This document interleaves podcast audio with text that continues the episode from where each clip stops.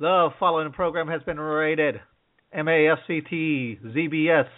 It contains facts, critical thinking, and zero bullshit.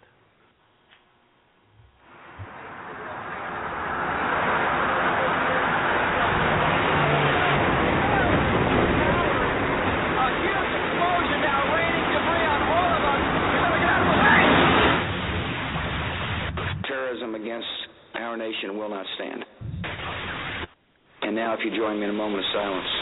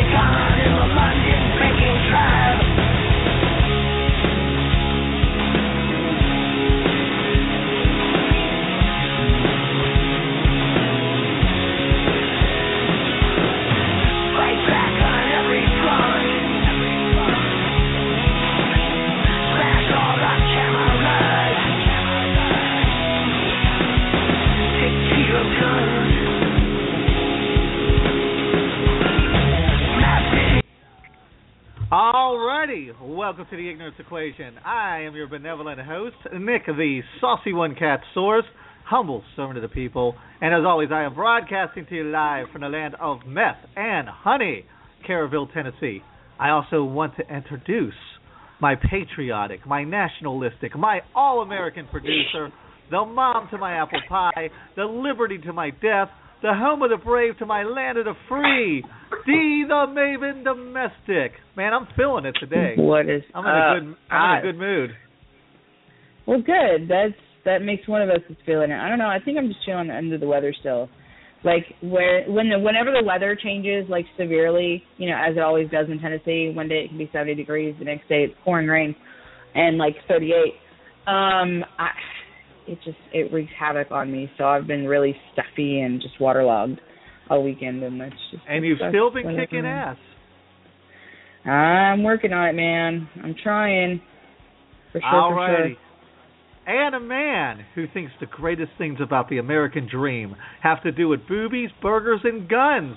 Dwayne, the D and K Kid Badger.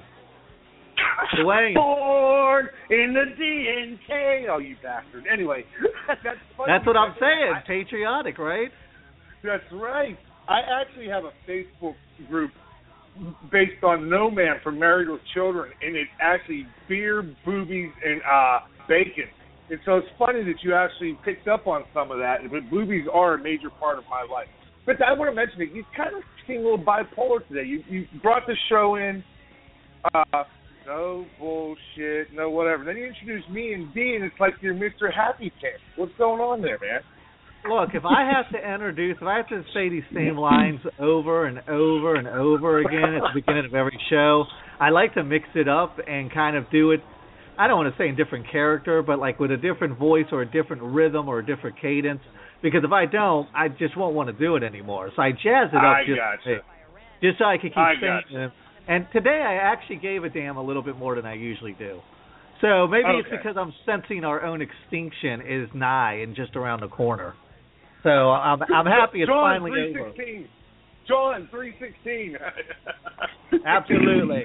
Alrighty, and a girl who not only lives in the same country as me, but occupies the same cold hard um cold hard reality. Excuse me, Fern Thompson. Hello, hello. Good morning, good afternoon, good evening, depending on where you are and what time it is. Welcome to my reality. Oh, dude, uh, reality is so subjective anymore. I mean, what is reality? Reality is reality is just as Get out your imaginary phones, to some people as unicorns. Fern's about to get philosophical, time to break out the bongs for our listeners. Mm. Well, hey, if we're going to keep people guessing, keep them guessing, right? Absolutely, absolutely. All right, I'm going to stop saying absolutely. I've said it like nine times this episode already. Yeah, That's- absolutely stop it. Absolutely. Absolutely, you should. Definitely, definitely got to stop saying that. Definitely bad. Definitely get my underwear in Kmart. I'm a very good driver. Definitely, I'm a good driver. Yes, they say I'm a good driver. Very good, very good. Gotta Okay, get home for uh, walk. Hey, hey, I hear Kmart's Yeah. bringing back uh, blue light specials. They're actually offering them online now. There, Rain Man. So you might be in luck. Wow, Nice. there you go. I don't know where to go with that information. Okay, D, who do we got coming up today and in the future? All right. Well, today uh, we have got Kory Clarke calling in from Warrior Soul. He's going to join our panel today. And we've got Heidi Heaslet coming on our kettle of fish this afternoon. That'll be super cool. Um, this Friday, we've got comedian Hakeem Combs coming on. Uh, we've got Brandy Posey, comedian, coming up. We've got Alex White of White Mystery coming back, this time just to talk about the music. Uh, we've got comedian Rebecca Lead coming back. Uh, Ralph Christain's going to play some trivia. We've got Sean Whalen coming on Kettle of Fish soon. He has been in, I, I guarantee if you're under the age of like 50, you've seen him in a movie or a TV show. Uh, we've got Morbazine coming on. We've got Ben Stewart from Songhammer coming back. We've got comedian Krish Mohan coming back, or coming. Uh, we've got the first upcycling magician I've ever seen in my life, Steve Trash, is coming on. Uh, comedian Christine Barter's coming on. Ventriloquist. We've got, oh, sorry, ventriloquist. Excuse me. Um, we have got our hundredth episode coming up that will have some of our old favorites. Um, Rachel from King of the Nerds is coming on. We've gonna have we're gonna have uh, William Sanderson coming on. Uh, John Lear's coming on, and for those of you who have somehow missed it, or just would love to have some free swag, because who doesn't like free swag? Um, if you will go over to facebook.com slash KOF show and click the giveaway tab, you can enter to win a kettle of fish in a box. No, you uh really a kettle of fish. Uh there will be a kettle, real fit live fish not included. There will be fishy goodness and there will be celebrity swag, including but not limited to a signed autographed I, I guess those two things are the same thing. An autographed still from True Blood, the TV show, as well as some other really cool swag from previous guests that we've had on. Um, just go over to facebook.com slash KOF show and click on the giveaway tab.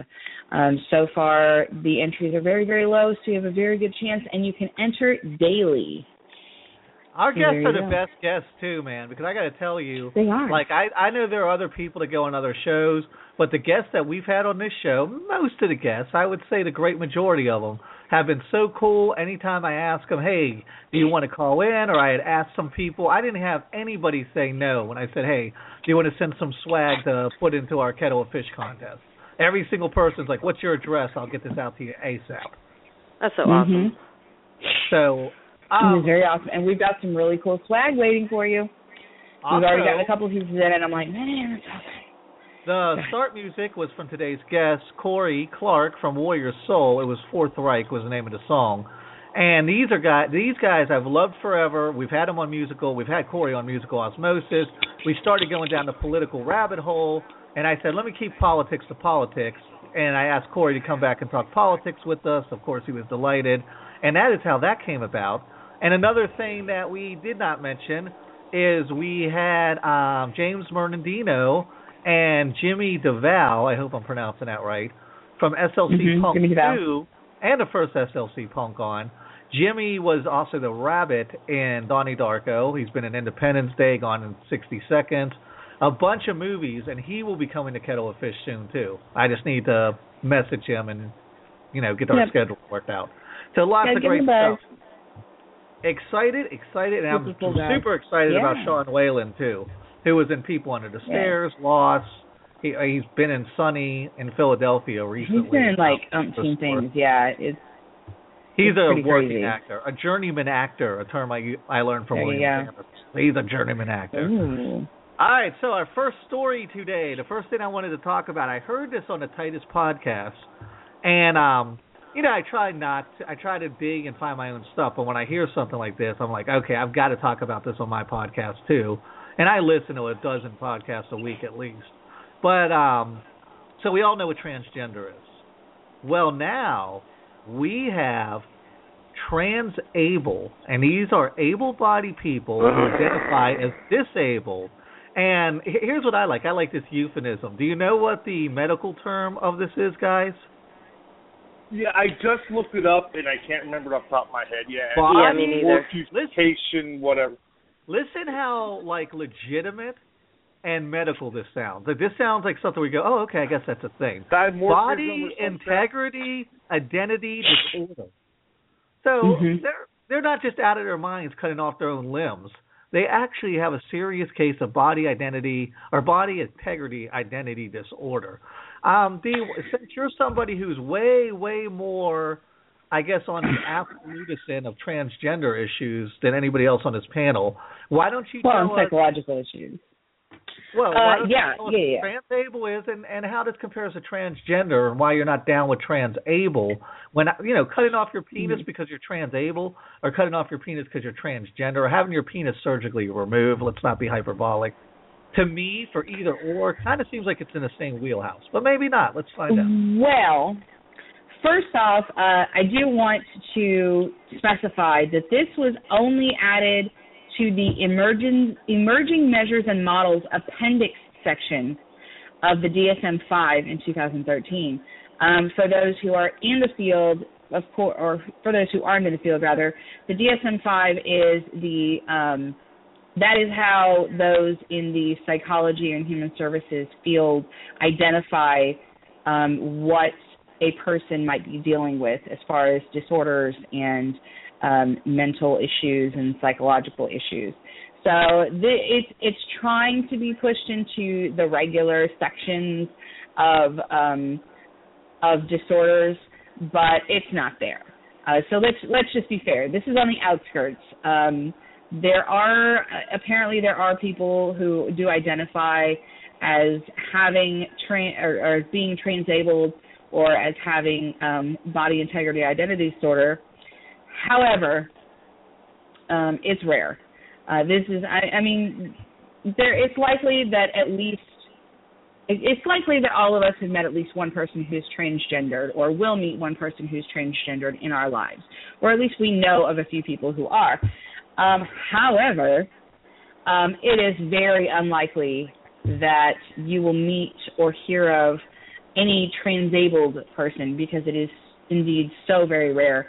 Um, there was an article written by a um, an Alexandra or Alexander, sorry, Baril, um, who is a Canadian who is transgendered him, himself um, and disabled, but not transabled. Um, so he's got two out of three. Wow, Now, that's now, um. Yes, he is transgender. He is disabled, but he is actually disabled and not, you know, whatever. Um, there are those who are who are thinking that this has more to do with um, a neurological body mapping disorder. So um, it, I think it, it seems to be relating. Cl- the, the more I dig, it seems to be relating closer to uh, like phantom limb syndrome when someone has um, an Yeah. amputation and they still feel like it's there. It's closer to that than well, it's say. the opposite of that, right? They have a limb there. Well, yeah, it, it, it is, but it, it, it goes more How on the level of that than legs. well, it goes more on the level of something like that where the the mind is incorrectly telling the body how it is as it, it rather than you know this is a psychological issue where internally they really feel like they're misgendered. Um, so the transgender community is trying to separate themselves from this and keep the, keep their distance because you know they've had a really tough time of people recognizing that this is a psychological issue um, and this is a real thing um, and somebody really can from a very very young age feel like, well, you know, I have this body part, but I really feel like I'm supposed to have the other one because I don't feel like a little boy. I feel like a little girl. Like I, I'm supposed to be wearing dresses like mommy, or I'm, you know, I'm never supposed to sit down when I pee like a girl. Come on, that's that's craziness. This is not how my body's supposed to work, and I know it. Um, it's a little bit, you know, so the the transgender community is trying to keep themselves away from it because they're like, you know, that's not who we are. This is this is an actual thing that can Okay. be tested and studied and proven. Um, but just to kind of put it into into perspective, um, when researching this, there were 37 people worldwide um, at the time of this that were identified as transabled. Um, most felt like they they wanted to be paralyzed. They they craved it or an amputation. Although, as you mentioned, there was one person who felt like um, they shouldn't have their penis, and another one wanted to be blind. Um, so it, it's it's very fringe. It's very um, yeah. I I can't I can't buy into it. I just can't. Uh, I understand it's in the appendix of a book that I myself have to rely on in my field, but no, just no. All right, Oh, so yeah. let me pass this over to you because Dee had pulled up a lot of great numbers. Uh, and um, one of the things that stuck out to me is none of these cases, the 37 cases, are mainly in where Germany and Finland or Sweden, Dee? Uh, Switzerland. Switzerland, and it, and none of these are in America. A couple are in Canada. Let me pass this to Dwayne first. Dwayne, thank God that there's actually some insane, ludicrous ailment, that a mental disorder that isn't in America for a change, right? You're I would wrong. think the story You're came out of fucking Florida. You're wrong. How am I wrong? On? March third, on March third, two thousand six, I decided I was going to crash head on into a moving car with a combined speed of 50 miles an hour, so that I could become disabled and live off the government money train. I did that on purpose, Nick. Didn't you know that? well, this isn't why they're doing it though, and it is interesting. We could get into the whole disabled disability conversation. We've got, only got a few minutes on this topic. right. Here's what I don't get, You're, and I'm you're, gonna, you're, by the way, you're right though. To answer your question, you are right. Thank, yeah, I I would have thought Florida or Ohio or maybe West Virginia. But yes, thankfully this is not us. And no, I was joking about running into a car. He ran me over. Every listener, I You're was run over sitting at the light. I know. I'll send you the letter. um, Fern, we talk about transgender issues and how, Mm-hmm. hey, you know, i- if you have a penis, you're a guy. I don't care what you feel like. You're a guy, therefore use the guy room. Even if we have to have our bathrooms have a picture of a penis and a vagina on it, to say, look, we're not even doing it by gender. We're just doing it strictly by plumbing. And we accommodate for transgender. And if we start accommodating, if this becomes a thing, because nobody would have thought transgender would be where it was at 20 years ago. If we start accommodating for trans um, able, and we start putting ramps in for people who are completely able to walk, and all this stuff, and we start catering to that, why can't I just be trans anything I want? Why can't I be um trans spousal and just walk up to someone and go, I feel like I'm married to you. So sorry, dude, your woman's coming home with me. I feel like we're married. Oh, I'm I'm I'm I'm trans omnipotent. I feel like a god. You must bow to me because I you have to treat me with respect. You have to treat me how I feel, and I feel like I'm your god. So I'm trans omnipotent. How can any logical person, how could this be in a DSM? How can any logical person take this as a legitimate disorder? I mean, just because you're insane doesn't mean that we have to cater to your insanity to conform our reality around how you feel. There's a woman, one of the people in that story was a woman who refuses to walk. Both of her legs are functioning, and she sits there in a wheelchair and refuses to walk until she can get her legs removed. Have we gone too far? I mean, I think it just comes down to a physiological issue, not a psychological issue. And I can respect anyone who says they feel differently than the way they physiologically physiologically are.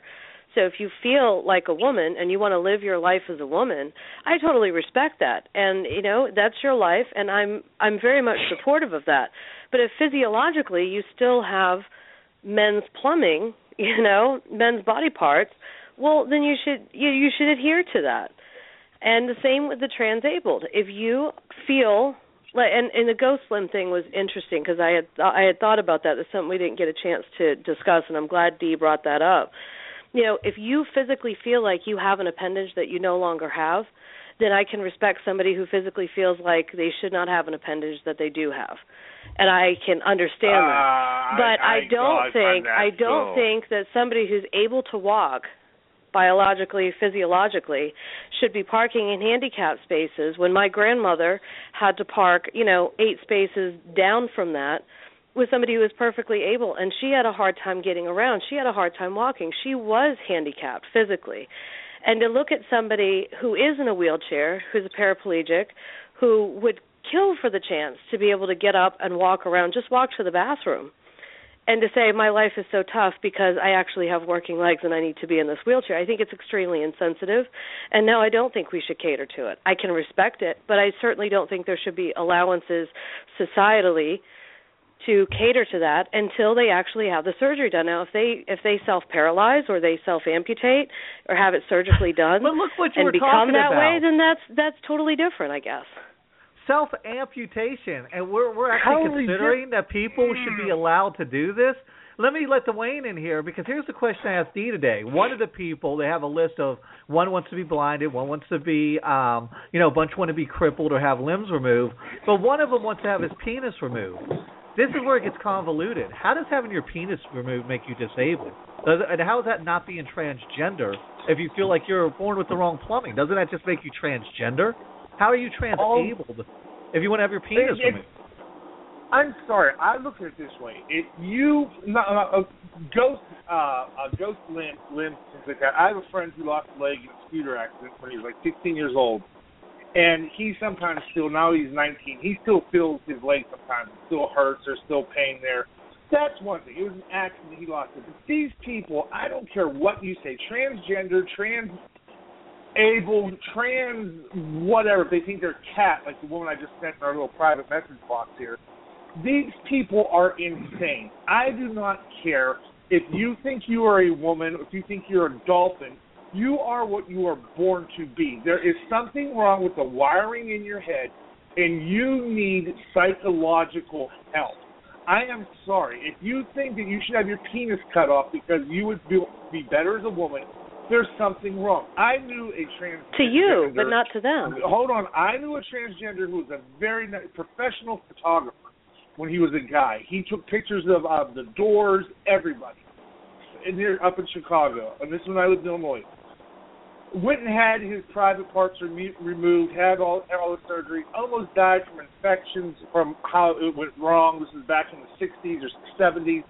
And this person regretted every day after the infections that they had their privates removed, lost their job because nobody wanted to work with a transgender back in the 70s and the 80s, regretted every day and realized and came out and said, you know what, I was insane when I had wanted to become a woman. It is the biggest, deepest regret of my life. And this person was in such depression for the entire rest of their lives. It was unreal.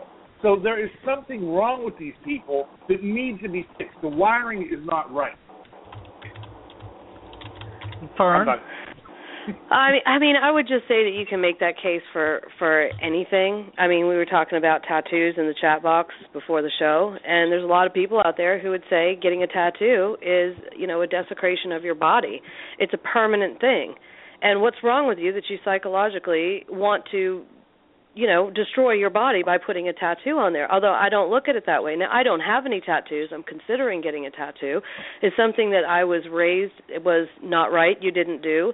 They were cool to look at, but you never do to your own body. But you know, now I'm considering it, and I, you know, I'm I'm restructuring my thinking. Man so was you. someone's body is their own being. You can't tell them what to Well- do with their own body. And, and I have a friend who also covers herself with tattoos now because she she's an admitted cutter, and she said instead of cutting myself. Now I'm not saying all people with tattoos. No, I'm not saying this, but there are some who use tattoos as an aversion to cutting themselves, and that's Well- what she did. She says I have tattoos over like now 70% of her body, so she doesn't cut herself. But Let me what's it to you, Dwayne? here. Does it change? Does it change your life if somebody else says, you know what, I feel like a woman, and I've felt like a woman my entire life, and that- I want to dress like a woman, I want to have my penis that- turned into a vagina, and I want to live as a woman. Does that hurt you in any way, shape, form? Is saying that I deserve to go into. If that person cuts off their penis because I have the right to use a female's bathroom and I have a daughter and my daughter's in that bathroom, yeah, they're gonna lose more than their goddamn penis if they try to go in that women's bathroom while, while my young daughter. I don't agree. I don't agree me- with penises in the women's bathroom. That's the one part of the transgender argument that I don't off, agree even with. If it's cut off, well, that's what a lot No, of. but you commit. Let me jump in here, guys, because we've got to get to this Bundy story. If you commit to the point where you actually go have your penis removed, then I'm fine with you officially being a Chromosomes woman. don't lie. Uh, I, I'm fine with you officially being a woman and using a Yep. ladies' room.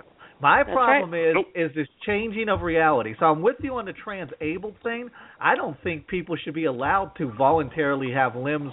Here's, I mean, do you have people who say you shouldn't get an abortion? You shouldn't be allowed to do that with your body. How can people say you should be allowed to cut your own arms and legs off? If that's, I mean, you have a slate. You're not in your right mind to make a, dis, a decision. If you feel like You- I should have been born without legs, I don't feel like you had the mental faculty to make that kind of decision, medical decision for yourself.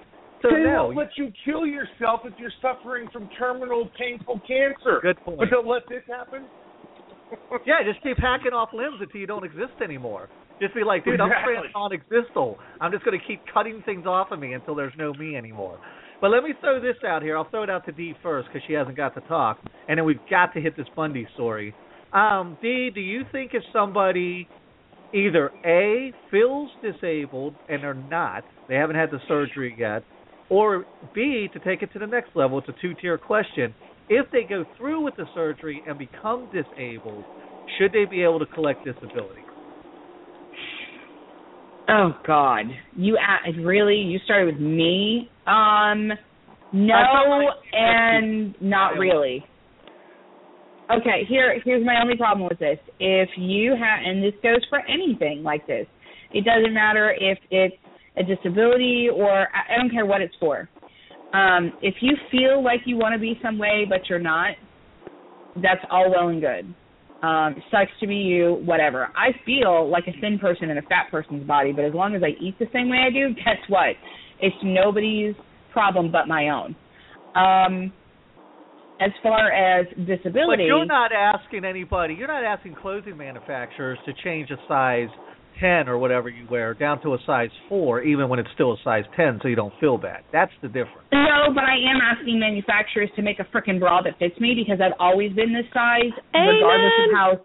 I, I mean, I was 135 pounds, and I'm still like I'm. I'm. I've always been blessed, always, regardless of when I was thin or Don't not. get badgered. Um, I know, right? So it, that that part's you know whatever. But I'm the one who has sounds to like deal with Nick it, is not them. Sounds like Nick is blessed too, D. I'm just saying. oh, I know. um, as far as receiving disability, um, if you have made a conscious decision to put yourself in a situation that causes you harm or causes you to be unable to work for any reason, I do not believe that the government or anybody else should pay your way. Now, let me explain. If that means that if somebody go decides that they're going to go out on a bender and do so many drugs that they've made themselves catatonic, they should be the ones who should be responsible for that cost, not anybody else. If they choose to do something such as uh, jump off a bridge, uh, you know, into the water, and they break both their, you know, they break their spine and they can never walk again, nobody else should be paying for their stupidity. In the same way, if they choose to do something or have something done that renders them unable to care for themselves or pay their own way, it should absolutely be their responsibility because they made a conscious, Amen. knowledgeable decision, That- regardless of whether it was an accident or on purpose. surprisingly conservative opinion for someone as liberal as Yes. you. So let me ask Well, the parameters. Yes. let me, Amen, Uh, look. D. Let's not talk over each other. Let me ask the parameters of this. What about people who don't immediately do themselves harm, but somebody who knows I'm eating myself to death, but I can't stop, or I, I'm addicted to cigarettes and I smoke three packs a day, and now I need to live in an iron lung? Should they get disability for their poor choices? You know, I hate to say it, but I, I mean, if somebody, it, it depends. If a doctor walks up to them and says, "Look, if you don't quit smoking or eating this way right now, we will put you in a program. We will help you. We will do everything that we have to do to help you. But if you don't stop right now, you're done." And they're like, "Well, I don't care. I'm going to do it anyway." food For- for different from example- nicotine. Uh, they're still both just as addictive. But nicotine Um, eh, No, sugar's addictive. Look it up. Okay. true, So if I- I say I- I don't I- care, I want my nicotine, I want to smoke, and if it makes it so that I die 10 years earlier, then I'm the one who's fucked by that. I don't expect anybody else to pay for my shit because I knew, flat out knew. Now, food food is only different in the fact that most people don't know that sugar is poison. Most people don't know it. Um, They don't want to know. If, if I if if somebody flat out tells you, look, you need to stop this right now. This is the turning point. If you stop here, you're going to be okay. But if you keep going, this is what's going to happen. Then you have you you've made But- your choice consciously. But when you have, when you Knowing. have something as addictive as heroin, would you say the same thing about a heroin user? Or that don't get them help? Let sugar die? is the same as ha- sugar does the same thing in your brain as So heroin does. People can't help themselves with sugar and nicotine. But you, you, have But rehab. You have choices. I know it's freaking hard. I am living proof that getting off sugar is really, really fucking difficult. I like food. I like sugar. I like to cook. I cook for a fucking living, All right, all right. and it's let hard. Me, But anyway, let me jump in here real quick. Dwayne, are you surprised that Dee's taking such a hard line on this? That she doesn't want anybody who makes bad choices and ends up having to Wow. use disability to have disability? Wow. Wow. And do you agree wow, with? I think we could all agree that if you purposely have your legs removed, you shouldn't get disability, right, Fern? We all agree on that. Yep. Right. Okay. But, but what, real quick, the military, if you do something stupid to hurt yourself and you can't do your job after they've trained you, you can actually get an Article 15 and fine. Like say, even if you go out and get like a super sunburn that requires medical attention because you, you sunblock and follow the procedures that the military puts out using their pool, they can fine you and and reduce your rank or punish you for that. The military actually has punishment if you do something to hurt yourself, even as simple as sunburn, extreme sunburn. Oh, especially if you shoot yourself during wartime, like shoot yourself in the leg. Oh yeah, Mhm. yeah. I'm talking That's about going out and treason. like if you're like if you're skiing. uh, Let's say they say, okay, nobody goes skiing because there's an avalanche danger, and you get stuck in an avalanche. You're in deep shit if you break that simple rule or something like that. Yeah. All right. So There's I, let's there's a difference though. Okay, last word. You got one minute, Fern, because I got to move All on to right. The, the difference between this and those other things when you guys are talking about insurance and disability and all that, insurance has safety safety measures embedded. So when you apply for your health insurance, they ask, "Are you a smoker?" They get your weight, they get your height, and that's how they determine your Mhm. premiums. So that is actually kind of covered in the premiums, anticipating that you are going to have health problems. So you pay for that on the front end to get the coverage on the back Yes. end. This is very different. This is just like, "Hey, this is how I feel. Now I'm disabled. Pay for all my doctor bills," and that's a wholly a whole different story. Mm-hmm. won't Obamacare cover that as a pre-existing condition though? That oh, I'm getting my legs cut off next week. No. Well, luckily we don't have Mhm. this problem in America so, yet. So let's move on to Bundy. So everybody has been following what's been going on with Cliven Bundy. Those guys ended up getting arrested, as we all knew they would. They're all regretting it. Cliven Bundy released, or not Cliven what's his son's name? Um, Ammon. Hammond. Ammon, Ammon, Ammon Bundy said he totally um, regrets what he did. That prison is hard, as if it was going to be easy. Well, a video has recently been released from both perspectives, the aerial view and the inside the car view of the slaying, and I do say slaying of Lavoy Finicum. I'm trying to be respectful and know his name. Finicum. Um, I watched this video, disturbing on so many levels it was definitely a wrongful shooting, and I'm using that term loosely. It was definitely a wrongful shooting on the cops' part. However, for those of you who haven't seen the video, it's 12 minutes long. You pan in to Lavoy driving, saying, "Kill me, shoot me, kill me! I'm going to see the sheriff." He's in the car with three other people. I believe two are children and one's his wife or girlfriend. And and she's like, "Where are we going?" He's like, "I'm going to go see the sheriff." Well, how far is that? 50 miles from now. 50 miles away, rather. And um, there, and he keeps yelling at the cops, "Shoot me! Put a bullet in my head!" you're the enemy. I'm going to go see the sheriff.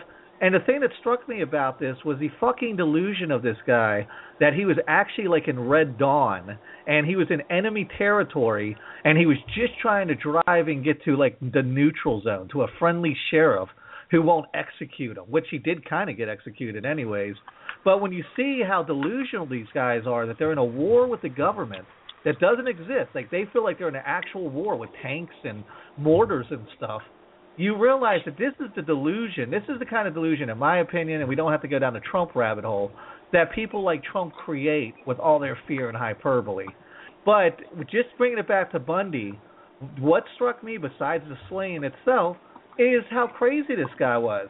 Dwayne, did this guy, did the Lavoy, did the Lavoy Finicum, Fonicum keep begging Finicum. to be to Finicum? Did he keep begging for them to shoot him because he wanted to be a martyr, or because they let him out there on that ranch for five or on on that um, preserve for five weeks, driving around drunk in parked vehicles and taking down cameras and acting like jackasses with impunity?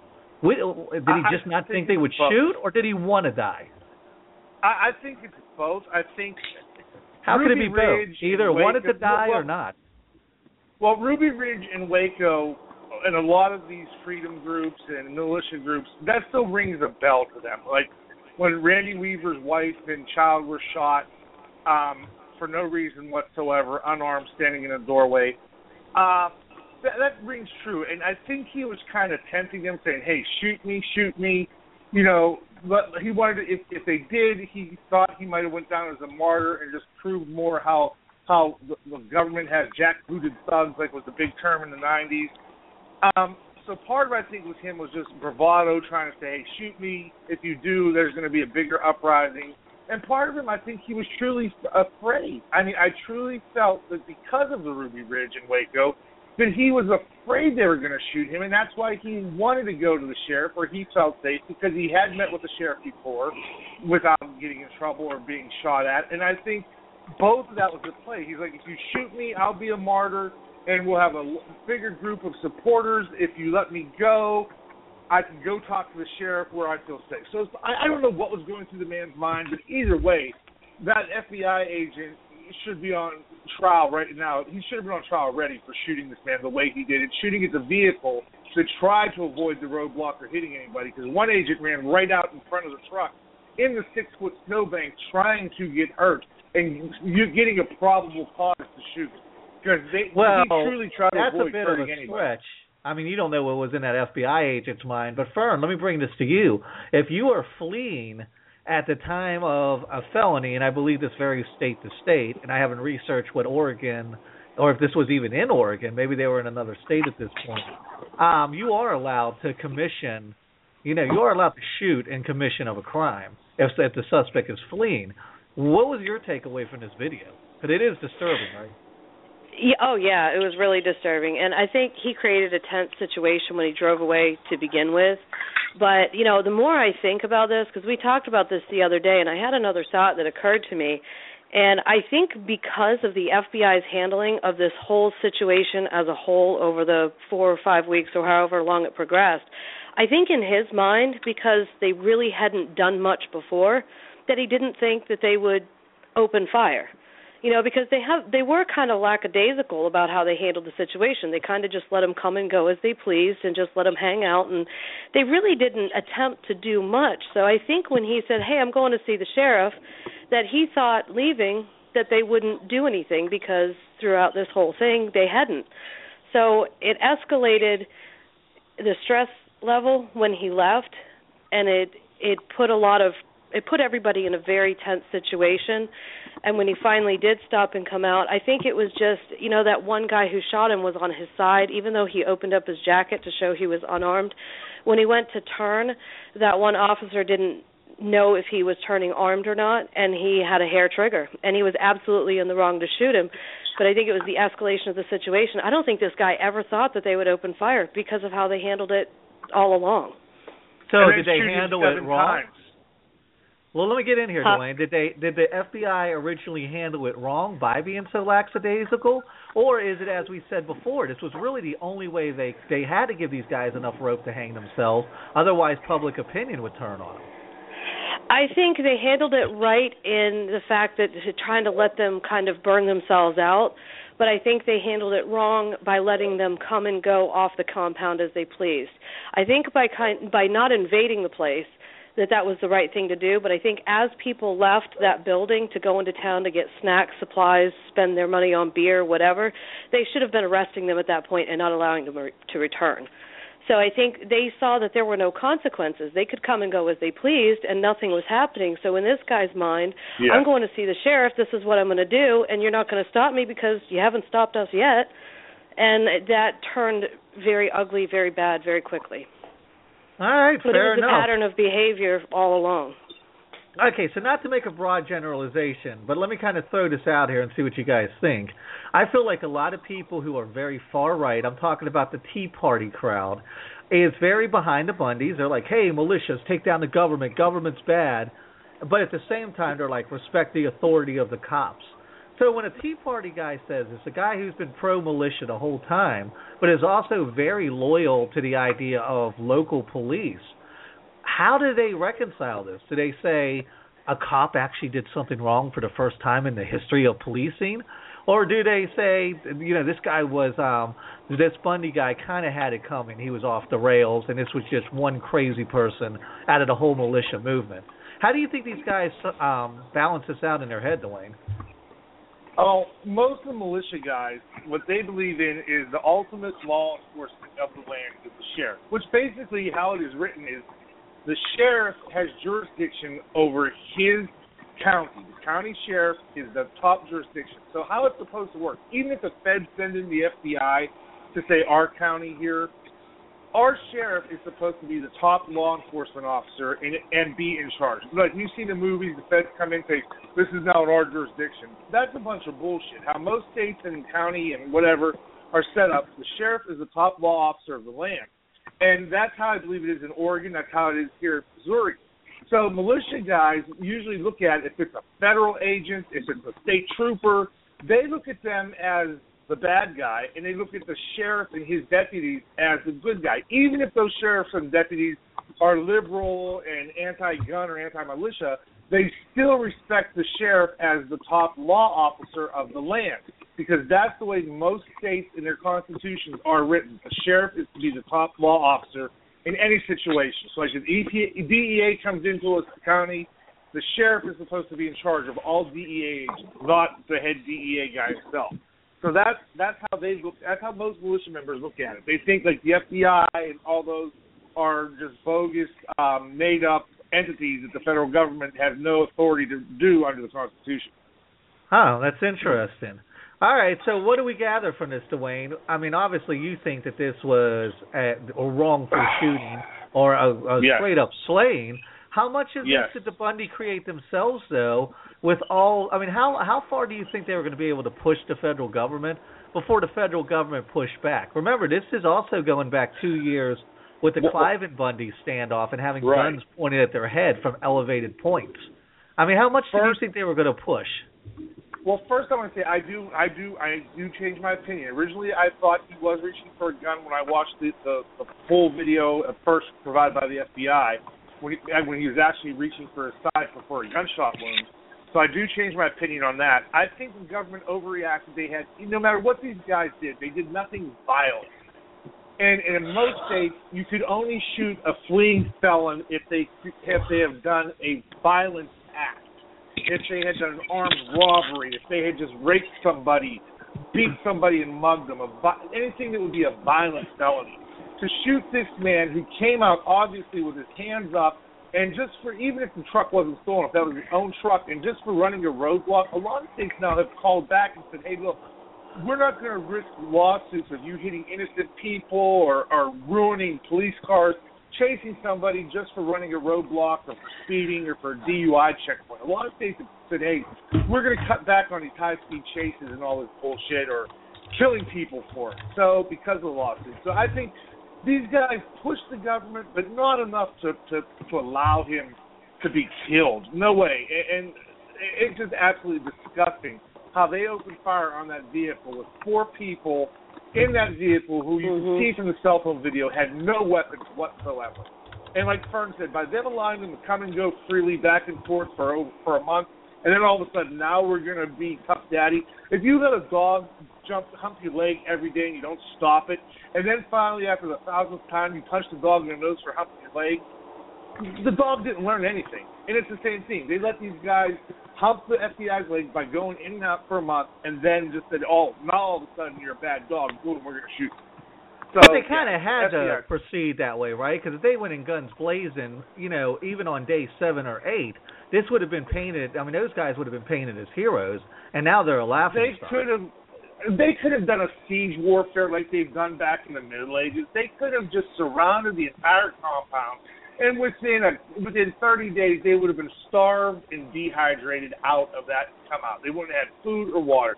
These guys Well, that's what I said from shooting. day one, and you gave me shit Right. about it. I said build a wall around the place and let them have their own little You country didn't and see to, how well, much. I'm saying about building a wall, but I mean you didn't have to build a wall. Just just put agents on every access point.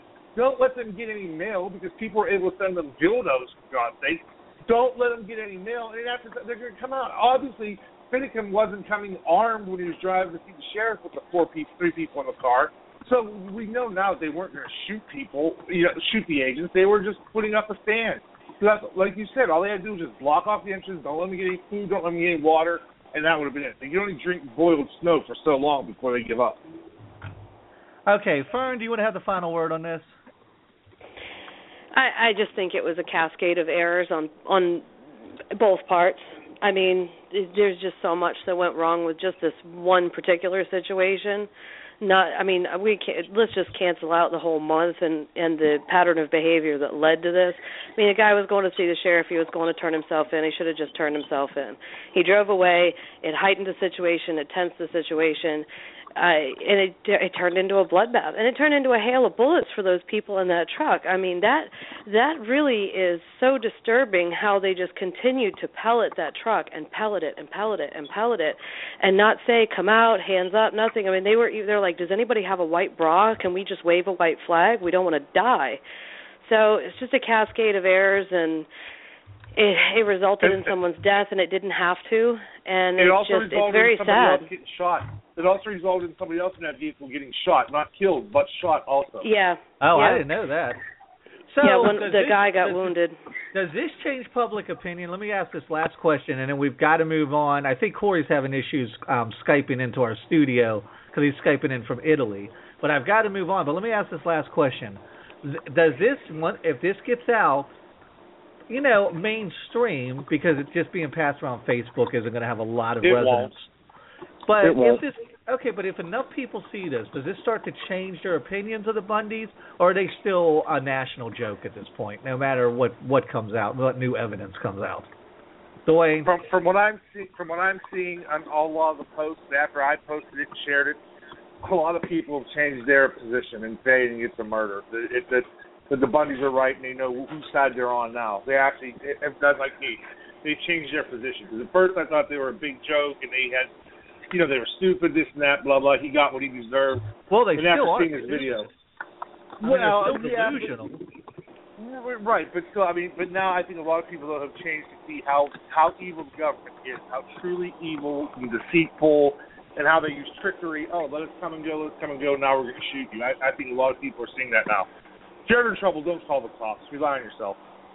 All right, Fern, um, are you in the same frame of mind as Dwayne that this is going to change people's opinions about how they perceive the Bundys now? No. Absolutely not. I mean, was it a wrongful death? Absolutely. I can concede that. But, you know, the events leading up to it are still the same. So, in my opinion, they're still they were unwanted to begin with and they pushed their way in there and they did something eh, exceptionally dumb without support and I don't I don't view them as heroes at all. I still a think chain of idiotic actions, right? Not just one stupid thing, but a whole chain Oh, yeah. of idiotic maneuvers, right? Yeah, and and and is this a horrible death? And and is this a slaying? Absolutely, I I can concede that, and it's terrible. I mean, some family is without their father, their brother, their nephew, their uncle, you know, and that's a horrible thing, and it didn't have to happen. But that doesn't change what happened up to that point. It was still ridiculous. End of the day, Dwayne. I'm sorry. This will be the last question. End of the day, did these does, do these FBI agents? Are there any consequences, or does everybody forget about this tomorrow when uh, Kim Kardashian tweets another naked picture of herself? The the worst case scenario that I can see is the agent who did this may get reassigned, or he may quietly have to resign. That that's all that's going to happen in this because these people were not. These people were not sympathetic. The Waco people were, even though the the leader was insane, the the women and children being burned when the FBI went in with the tank and fired the tear gas up and all that stuff. They were sympathetic. Ruby Ridge and a young child and an innocent wife got shot. People were sympathetic. This guy with his crazy videos and stuff that's tearing stuff out, people are not sympathetic, even though they should be, because like Fern said, father, brother, grandfather, he, you know, they should be. You know, nothing's going to happen to this FBI. There's not going to be a public outcry, even though there should be. All right, fair enough. Um, let's move on to our topic of the day. I don't know if Kory's going to be getting be able to get in here. Dee, what's going on with Kory? Is he going to be able to get in Uh, here? your guess is as good as mine. I have no idea. No, Okay. no, we can't. Nope. Because he's they're asking if we can Skype him, which we can't. So, no. All right. Um, okay, I apologize to the listeners then who tuned in specifically to listen to Kory. You can go back and hear our conversation on musical osmosis, but I think we're having issues because of the um, because they are in Italy and they're trying to Skype in, and apparently they're having trouble getting into our wonderful studio here. FBI's blocking us. Okay. Yeah, blocking Kory. All right. Um, I didn't do a rant this week because I was so frustrated. Last night, I actually was supposed to write an article. I wrote them and said I couldn't do it. Um, there was just too much going on here, too much family stuff, and too much going on in my head. I couldn't write a rant. I want to jump right into this conversation, though. Um, I sent you guys something. It's a survey. They surveyed people all over the world, and they asked who's the greatest threat to world peace. Who is the greatest threat to the world? And can anybody take a guess who the whole world sees as the greatest threat? Oh, oh, oh, Mr. Uh, Carter, Mr. Carter. Oh, oh, oh, Mr. Carter, Mr. Carter. Jimmy Carter. Jimmy Carter. Mr. Carter. Yeah, go ahead, Dwayne. Yeah. I would have to say that would be the United States of America. Oh, you hate America. Dwayne, how can you I say do. such unpatriotic things? Yeah. I um, I love my country. I hate my government. Let's just put it that way. Well, the USA was seen by 24% of the world, which actually seems a little bit low when you look at this map, but most of Africa, I guess, didn't even chime in. So this, this survey is a little skewed to start with because Africa, well, they probably didn't answer anybody because they didn't want to get shot. But um, 24% of the world see us as the greatest threat, second by Pakistan, Pakistan which was 8%. Now, of course, wonder the why. U.S. The U.S. and Canada, I bet we can all guess who the U.S. and Canada see as the number one threat. Iran. Iran. Everybody you, else? Mm-hmm. You mm-hmm. nailed it. Yeah. I just get it. I really wanted to get Kory in here because he is very political and his band does touch on you know, if you listen to the song we started the show with, that song was written 20 years ago and if you listen to the lyrics, a lot of that stuff is still right on point. But anyways, what is it about America? Let me throw this out to Fern first. We'll start soft.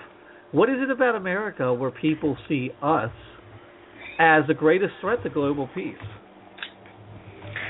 Um, you know, I I- and this is purely speculation, just based on how I feel. But you know, I think that the rest of the country sees, you know, things that we do, like not letting in refugees and screaming about immigration, and you know, our instant gratification mentality of I want what I want and I want it now and screw everybody else and if I don't get what I want I'll just take what I want and I'm not saying that every American is that way but I think the perception is that and they see us as very selfish and self-centered. So if you're not giving to other people and you're more self-serving then of course you're a threat to peace. You know that and you know we tend to go places that we just don't belong. We tend to be the policemen of the world and you know there's a lot of places we are that we just shouldn't be and we and we need to we need to pull out or or for or or be part of a, a better coalition to work with these countries to help abate what's going on. And I think that's probably, at least from my perception, what people see globally on the outside. Well, not also that. Dwayne just put on here, we give more than all countries combined, but also we take more than all countries combined militarily. Our military True. is bigger True. than the next 10 countries put together. And and that's True. that's that's fearful um, you know, very scary to people, right? Uh, well, yeah, absolutely. I mean, you, we always talk about China. They're a threat. China, they're a threat. China, they're a threat. You know, and you know what? They have yet to invade a single country since since they become communistic. They have not. I mean, yeah, they argue about Taiwan and whatever, but they still haven't done anything of violence toward Taiwan. Look at us, though. You know, wonder why Pakistan it, it, hates us the most. We they've done. I mean, granted, yeah, they're supposedly the birthplace of the terrorists and all that stuff, and that's where Osama bin Laden was hiding. But okay, we got bin Laden. Why are we still using drone strikes and bombing the shit out of Pakistan? They're they do nothing. They've done nothing in the past tw- 15 years.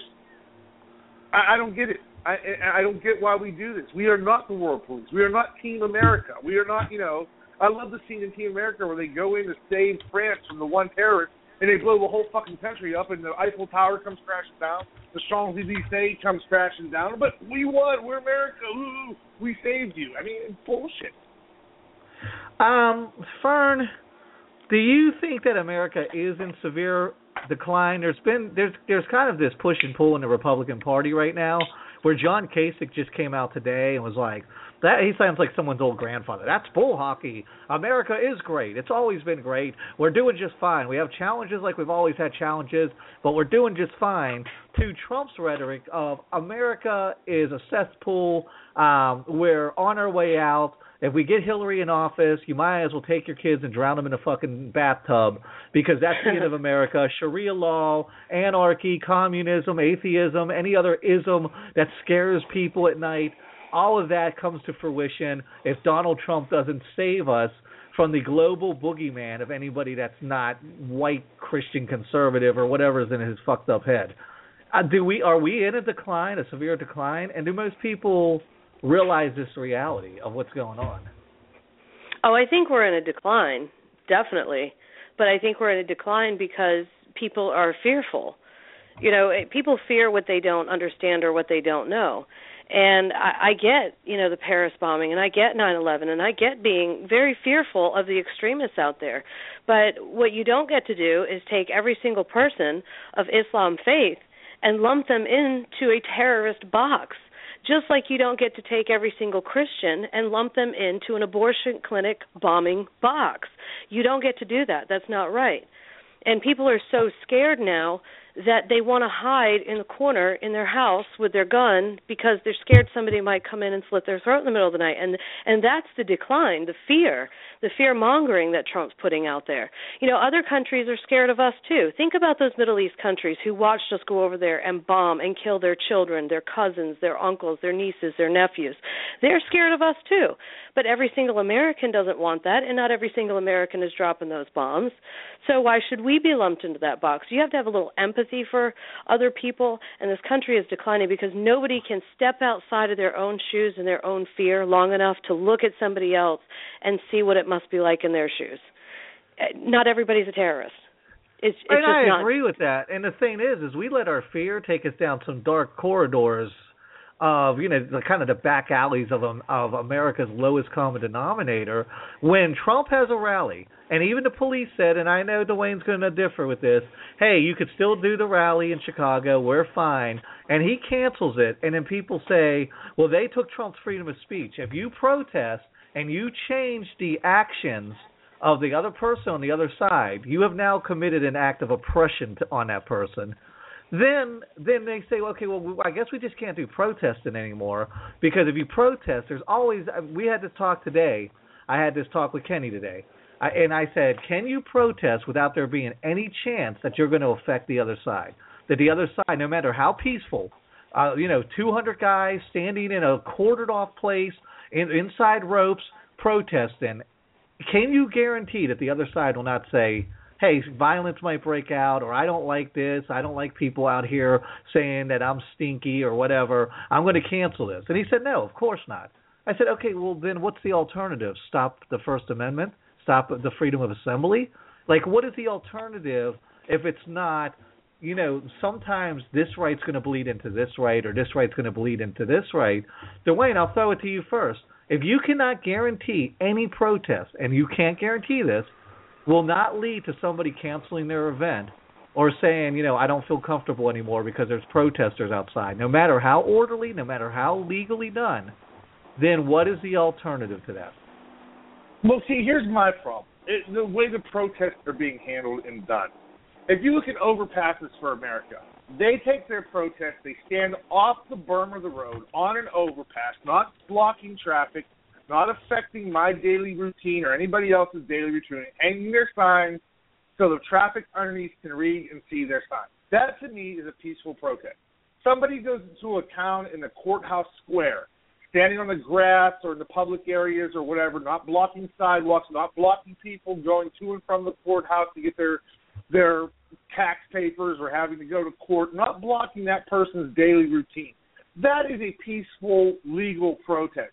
When you start shutting down streets and blocking traffic, blocking me from walking to a courthouse or to a rally or to a whatever it may be, and you start infringing upon my right of freedom of travel, then there that to me becomes an illegal mob. That's not the question I asked. I asked the question if you can't guarantee Well- even a peaceful legal protest won't make the other Well- side shut down, then what's the alternative? What, what what I'm trying to get at here is the this was the problem is people lose the idea of what a peaceful protest is. They now think that a peaceful protest is we're going to shut down a city, we're going to shut down all traffic.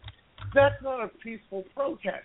So it's almost impossible at this point now to say, okay, if these 100 people started out standing off the side of the road protesting on public property, not blocking residents, how can we not guarantee that it's not going to be 10,000 in an hour, you know, punching cars, threatening people trying to walk into the building or whatever?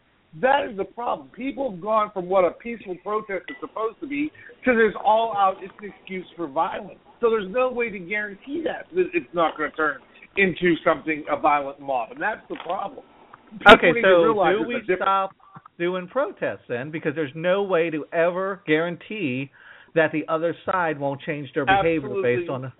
Absolutely not. But as soon as the protesters change their behavior and start infringing upon the general public's rights, my rights, the speaker's rights, your rights, and stops you from going to the rally by blocking your way or threatening you with physical violence, then they should come in But and that wasn't the people. case. There was no, there was no rioting or violence or anything until Trump called the event off. Uh, An event They were still blocking traffic and blocking people from attending the rally. They were blocking them physically, standing in their way, posturing. To me, if somebody stands in your in your physical way, if you're trying to enter a building, standing in your way with their arms locked, chest out, you know, saying you're not getting the fuck past me, that to me is kind of a, a, a threat. If you're posturing like that and you're blocking another citizen from attending something, that's coercion. I mean, I, I think that sounds like a Black Panther or a white supremacist standing outside of, of a polling booth with a nightclub or a billy club saying, seeing who's going in to vote. It's the same thing in my mind. If you're blocking somebody from attending a political rally, then for But nobody was agree or not, physically blocking them. People have to walk Yes, into the building. were. They don't drive into the building. but they weren't letting them drive to the to the area. And How do you know that? I asked you to send me that footage, but you never did. There was well, I sent you the one picture of them blocking, that was prior. They were blocking people from entering.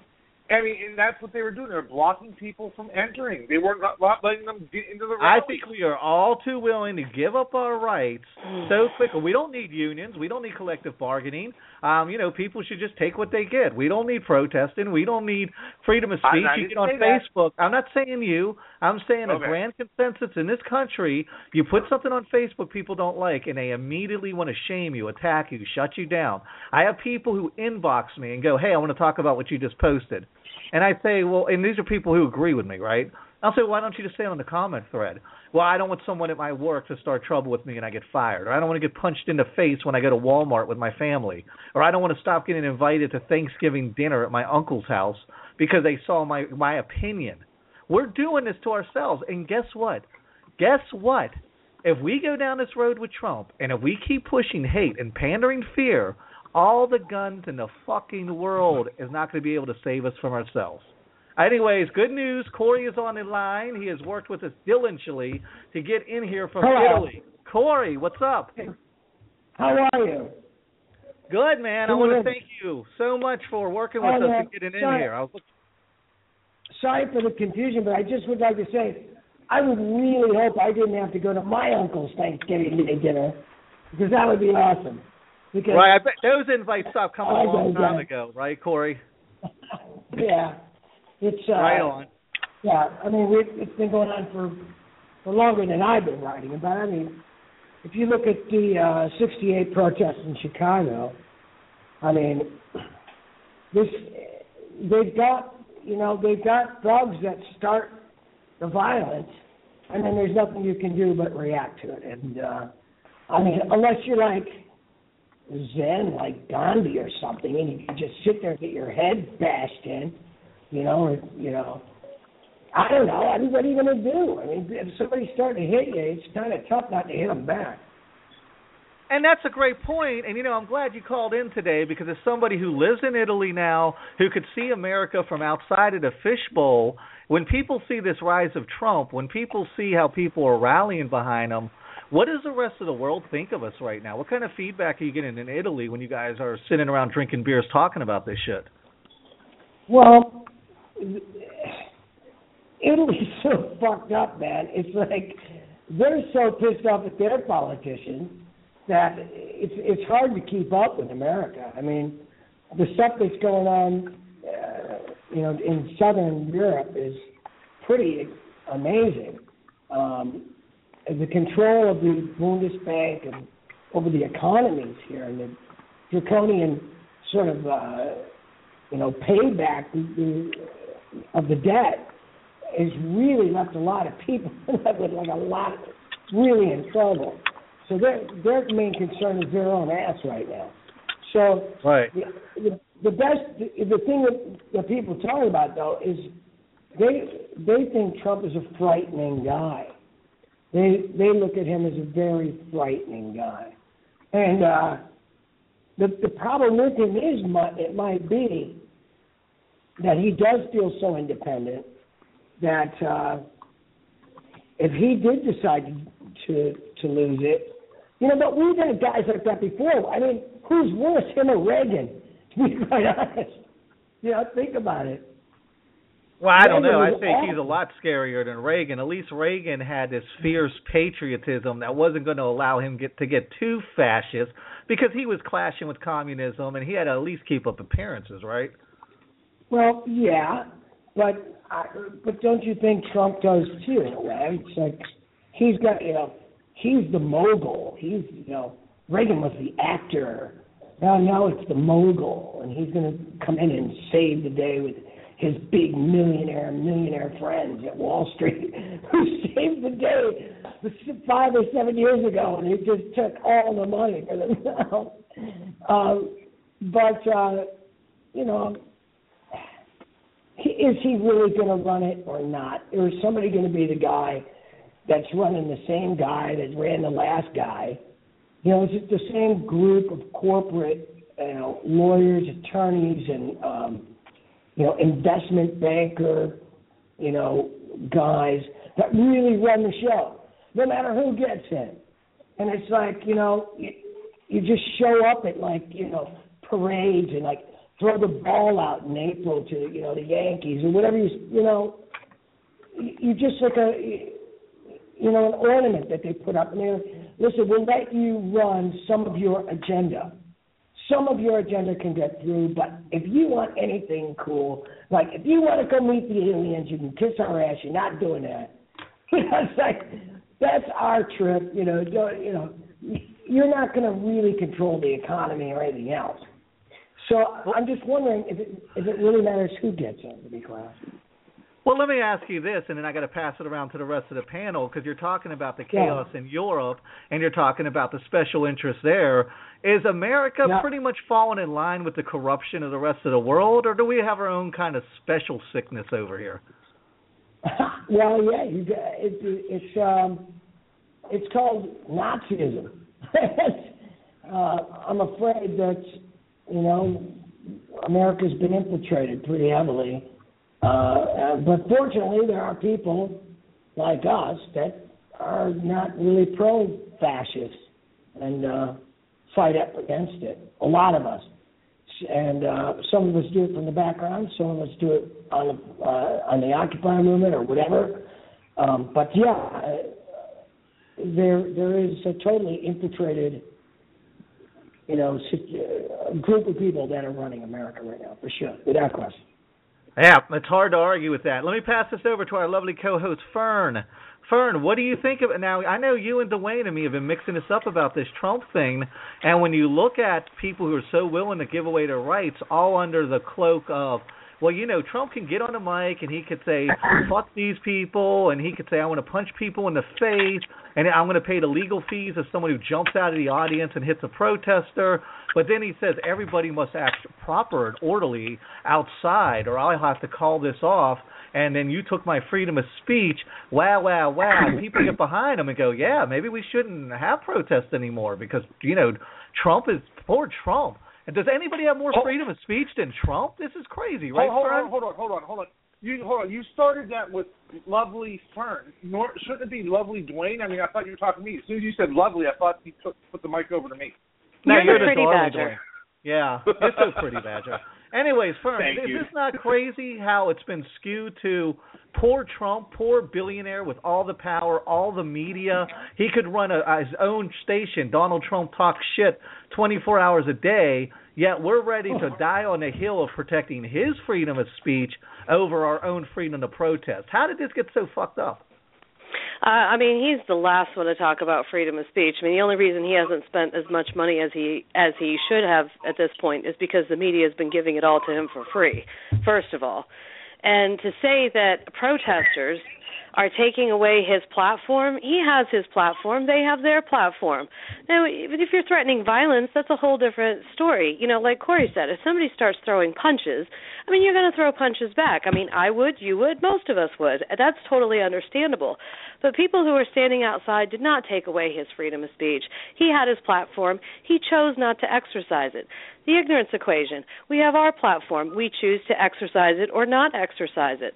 This is this is absolutely ridiculous that he thinks that he can just slam and berate any single person that looks at him sideways, yet a bunch of people holding signs scare him bad enough that he can't make a speech. It's ridiculous. It's absolutely ridiculous. What is he going to do when he gets on the debate stage? Sure, that's a good question. Dwayne, I know you want to counter this. Please try to keep it short. I'll make it real quick. Um, um, again, back to by taking away the freedom of speech. When you block people from coming to hear him speak, that is taking. So they away had to go right. Home. like- Is that your position? That would be said, like- we can't go here. We have to go home now. They stopped well, us. well, what are they going to do? Are they going to punch and force their way through the crowds that are blocking them? they one person go home? But eh, if, or, okay, if I'm trying to go to a Trump rally and I see thousands of people blocking first the streets on one side or the parking lots or the entrance, or, or am I supposed to jump in my car and attack these people and ram my car through them to get through? Then I would be considered they- a Trump Nazi. through. It's People get funny through. though.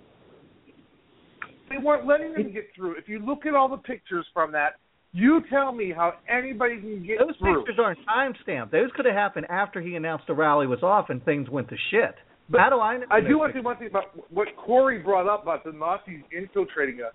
If you look up Project Paperclip after World War II, we brought tons of Nazis over here, and most of them were scientists, and they are the ones who created NASA and now all our weapons that we use to bomb and attack other countries.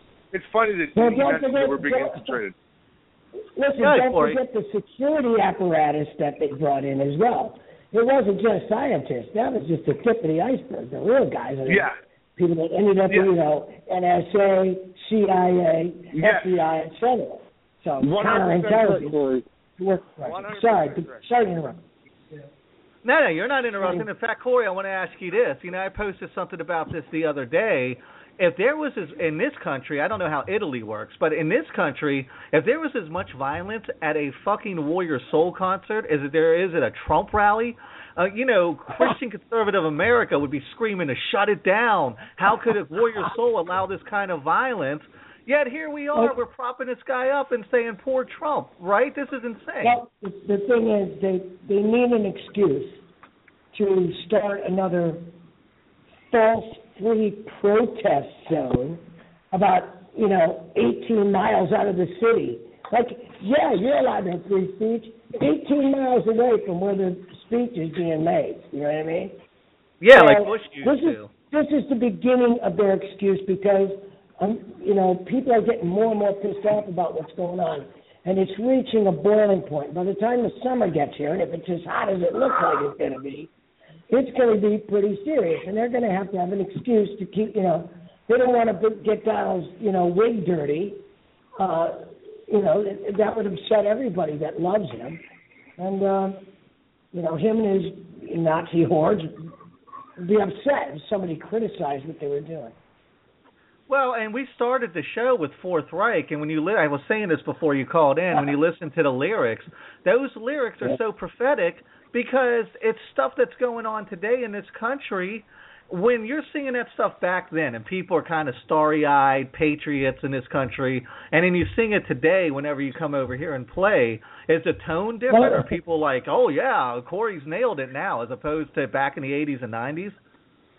Well, when they're not beating each other up because the Trump people are trying to get into the show. Um, the uh, the um, the song was written about six years ago, so it's it, it was relevant then. It's relevant now.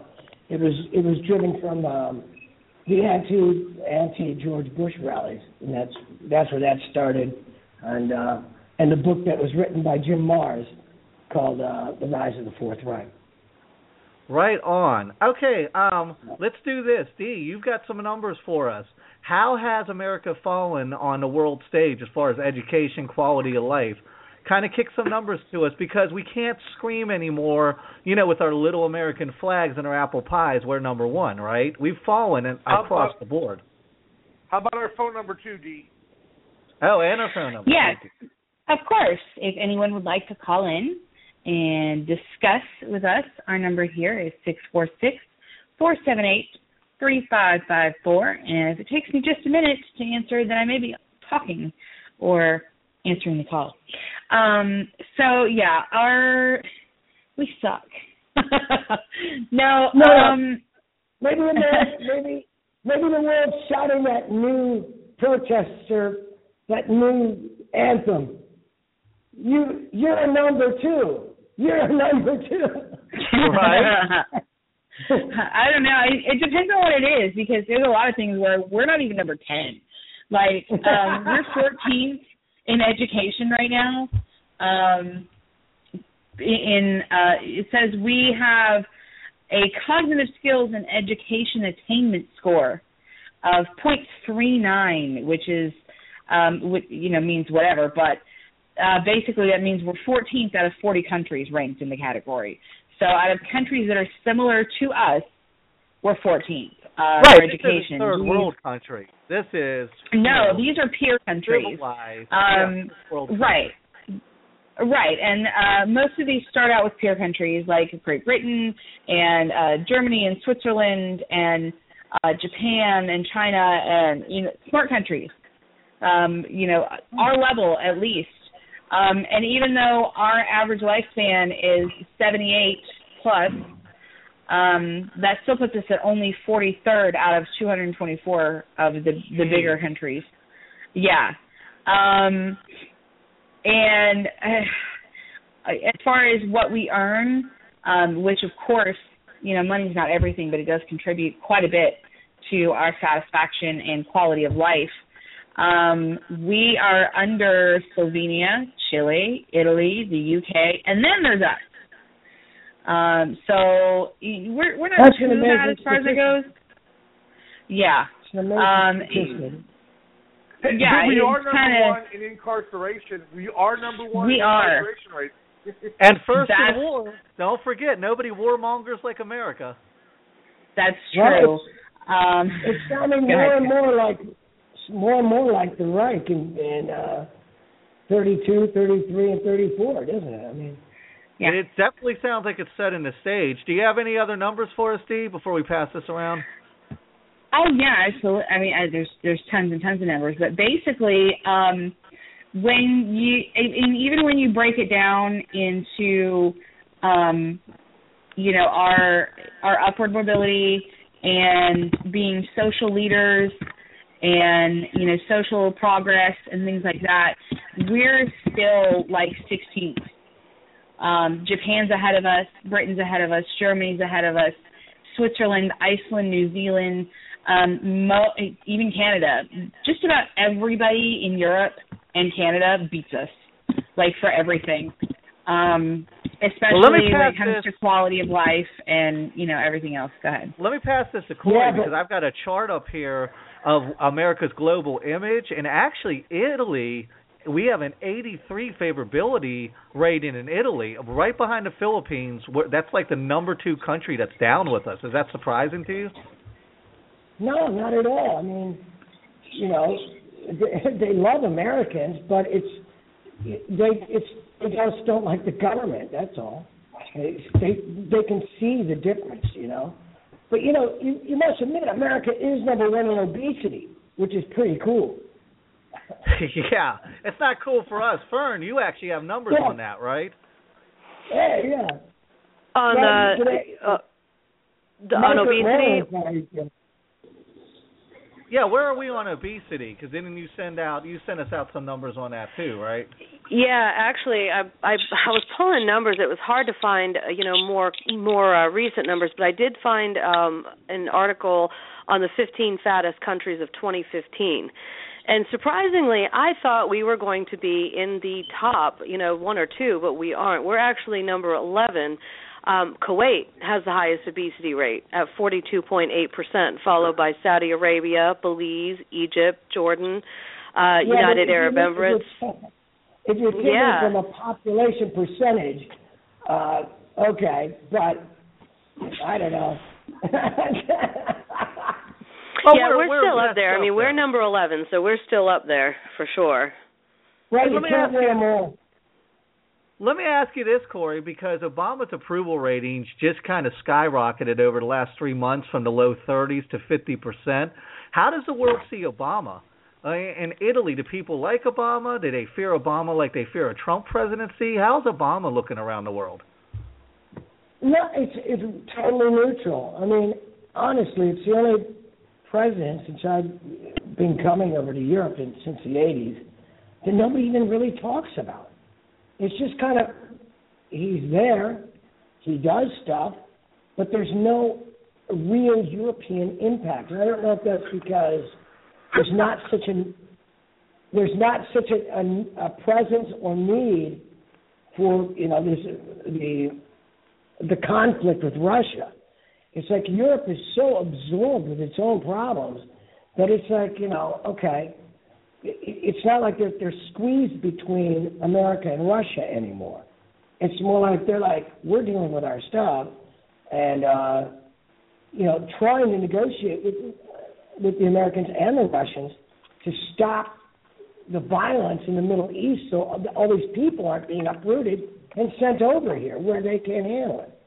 So it's like the approval ratings on on on the president. I think everyone over here realizes that it's not really the president that's in power. It's it's other people. You know what I mean?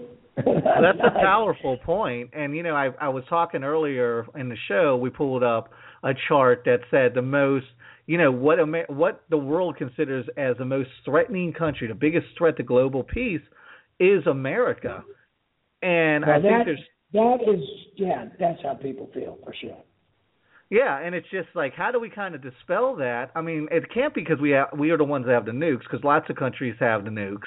I mean, are we bullies? Are we seen as bullies globally? Are we seen as just erratic or backwater rednecks? Like, how is It's this country weird. Seen? weird. I, I ask people, it's like they feel that we're bullies, but they still think we're cool. So it's like, which I don't get exactly. It's kind of weird.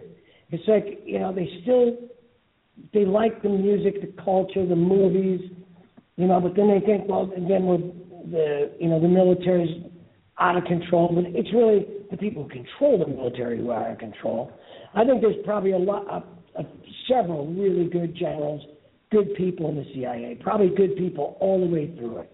But there are so many people that are collaborating that are screwing it up for everybody else that uh, it only takes a few bad apples to make everyone look bad. So yeah, true I that think it- definitely.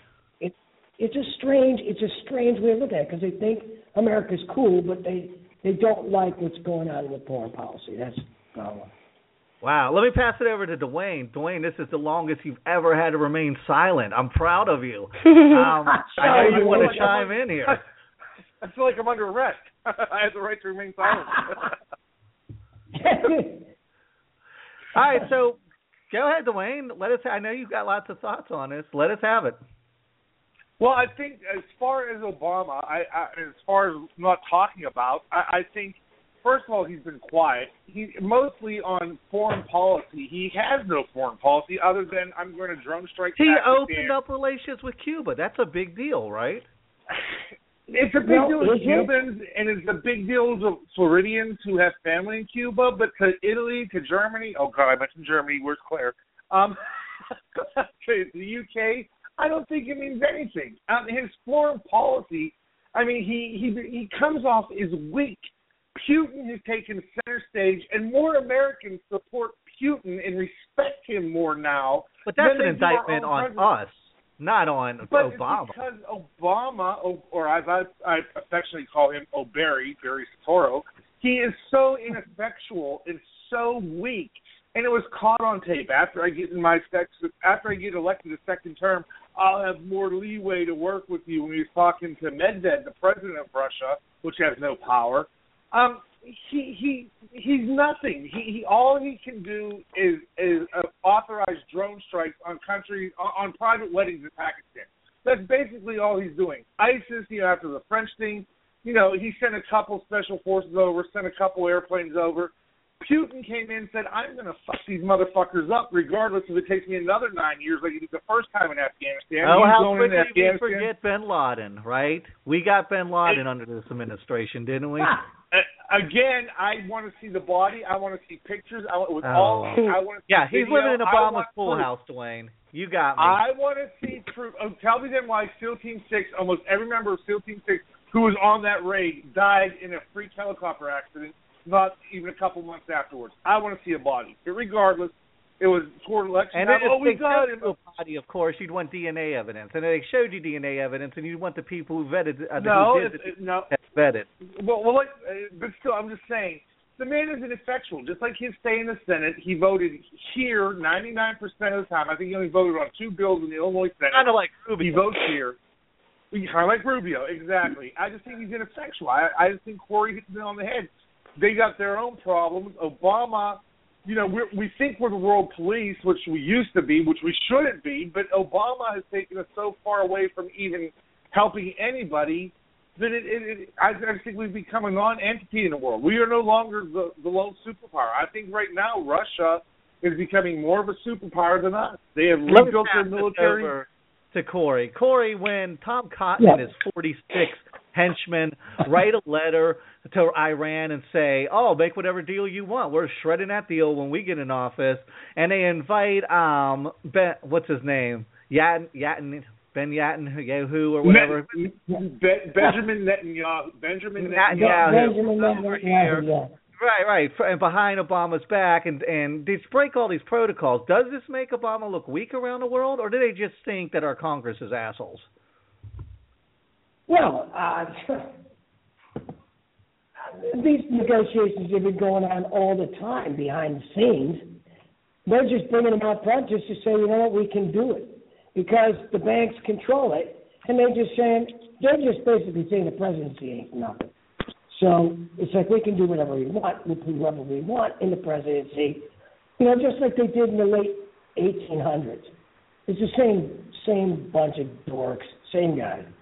You know, And, and we love it, right? yeah, we it keep that wasn't. shit- Well, you know, the, listen. The thing about Cuba, I mean, all of a sudden you're making Obama's uh, going to break the trade embargo. Well, there has never been a trade embargo with the UK, Germany, Italy, and the rest of them. They've been, you know, you can buy Cuban cigars here. It's not like a big deal. Ah, yes, I guess Dwayne had a point.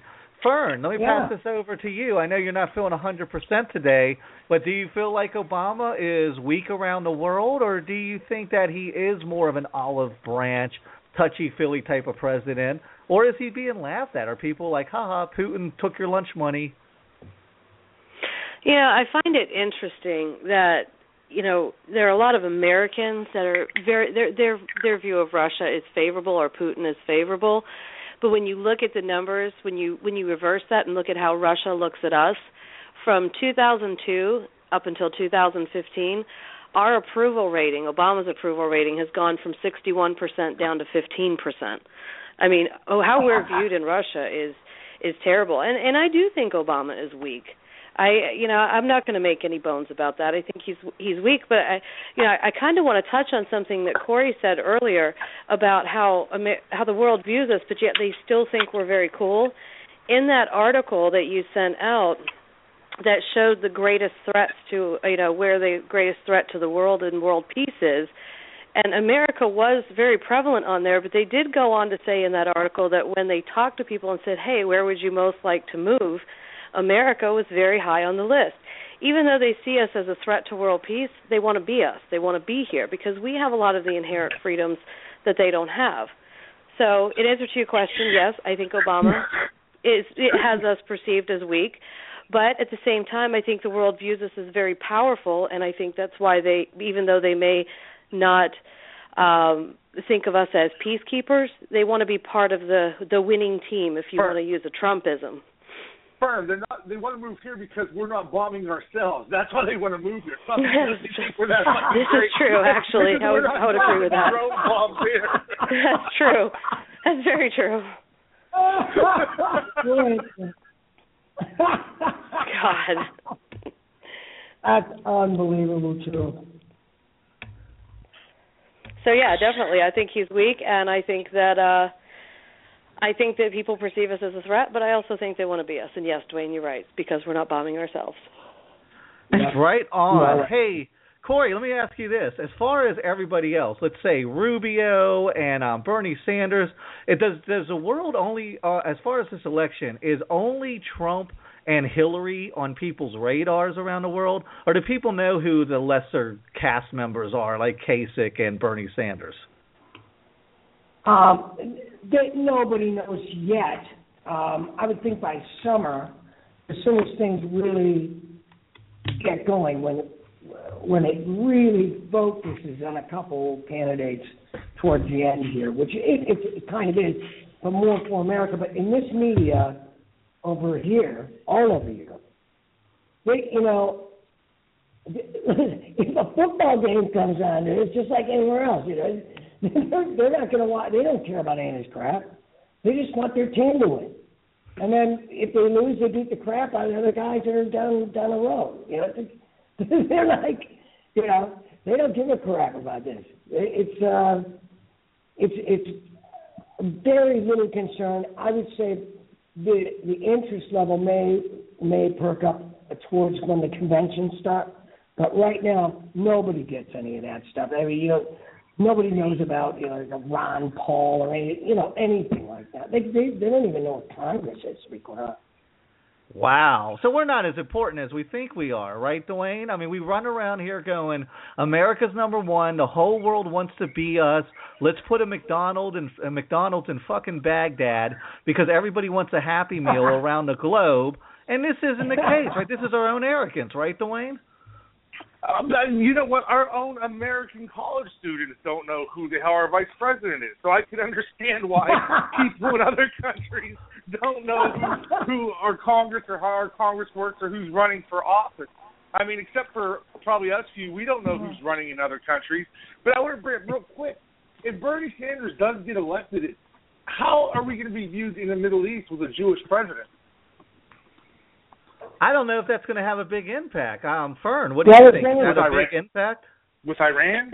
No, I, Yeah. I really don't think it will have a big impact. I mean, you know, Bernie doesn't really talk about his Judaism very much. I mean, he says he's proud to be Jewish and he, you know, has his religion, but he doesn't he doesn't scare me as far as um uh just interjecting his religion into politics as much as Ted Cruz does. Oh God, So- Right, but how, Ted but how would how would your radical Shiites and and Arabs and Muslims feel though? I mean, you know, you have another Jewish leader. The only other Jewish leader I can think of is Benjamin Netanyahu in the world. I mean, I would think Oh, for God's sake, they hate that. us anyway. That's not going to make a Well, difference. Well, It's It's really not going to make a difference. Let me chime in If here on don't that. Jewish on that Jewish Yeah. note. Let me make this quick point, Kory. Um, Louis Goobert, Yeah. Goldberg, excuse me, just came out and said that Jewish people who vote for Hillary over Sanders are kind of traitors to their race. What do you think about that, Dwayne? Did you hear that breaking story? No, I did not hear that. I, I apologize for not being up to date on that. I did not. But wow. So that's just a side note. Go ahead, Kory. Hey, John, I, I think I'm going to have to move back just to watch the news feed. Anyway. Oh, you don't want our news fine. feed. We watch but- but I'm BBC not- to get actual news. Well, yeah, but, oh, yeah, exactly. Well, the thing is, um, someone who's who's Jewish and someone who's a Zionist are two different types of people. You have the Yes, Rothschild, yes. well, the Zionist, you know, people, and then there's Jewish people that are, you know, Jewish people. You know, it's uh, and they're, you know, not necessarily pro what's going on with Palestine or anything else. So, you know, but the Zionists are definitely they they definitely have have a you know uh, a cross to bear, shall we say, with an odd statement, but yeah, a cross to bear, uh, because they want that land for whatever reason. There must be a hell of a lot of oil over there. That's all I can tell you. Well, and here's what strikes me when I watch um, all these call, all these calls and all this information around the world and people talking about America. We seem to think that America's like this load-bearing Jenga piece, and that if it if it falls, so falls the world. And that's not the case, right, Kory? I mean, if America starts to deteriorate, our credit rating went down. That didn't do anything to the global marketplace. So, I mean, America can kind of fall from position and somebody else can rise up, and that's not going to change the political landscape of the whole universe, is it? Well, Rome didn't die in a day, did it? Um, Nope. and uh, you're basically looking at us at a new Rome, and uh, the whole the Yes, we are. oh, yeah, the whole culture is based like that. And uh, you know, it took hundreds of years for it to fall to, into complete and utter ruin. Um, but uh, I mean, people think Americans are cool. You know, that's it. it, it, it and um, and let's face it, we are. But the uh, it's not going to end because of a credit rating because the the countries down here, you know, the Spains, the Greeces, the Portugals, um, they they're in debt as much as America. So it's not uh, you know they're not going to feel they might actually feel empathy for it. You know they might they might feel like wow yeah these guys are just like us. They might like Yeah, welcome to our level. more. Yeah, they'd be like you know check it out. But it's um it's such a different culture. Um, there's I, I just don't know how to explain it.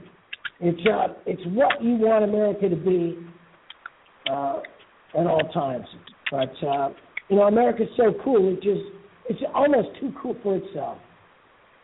Ah, that's a good way to put it. Dwayne, you made a statement today on the phone, I believe it was yesterday, and you said, you know what, if Trump's a bit of a fascist, and if he gets in and he brokers all these backdoor deals, and we become a little bit of a fascist country, maybe that's okay, because maybe after four years of fascism, it'll kind of jolt America. It'll grab them and fucking shake them and say, look, look what we could be. Look how, look at the dark road we could go down.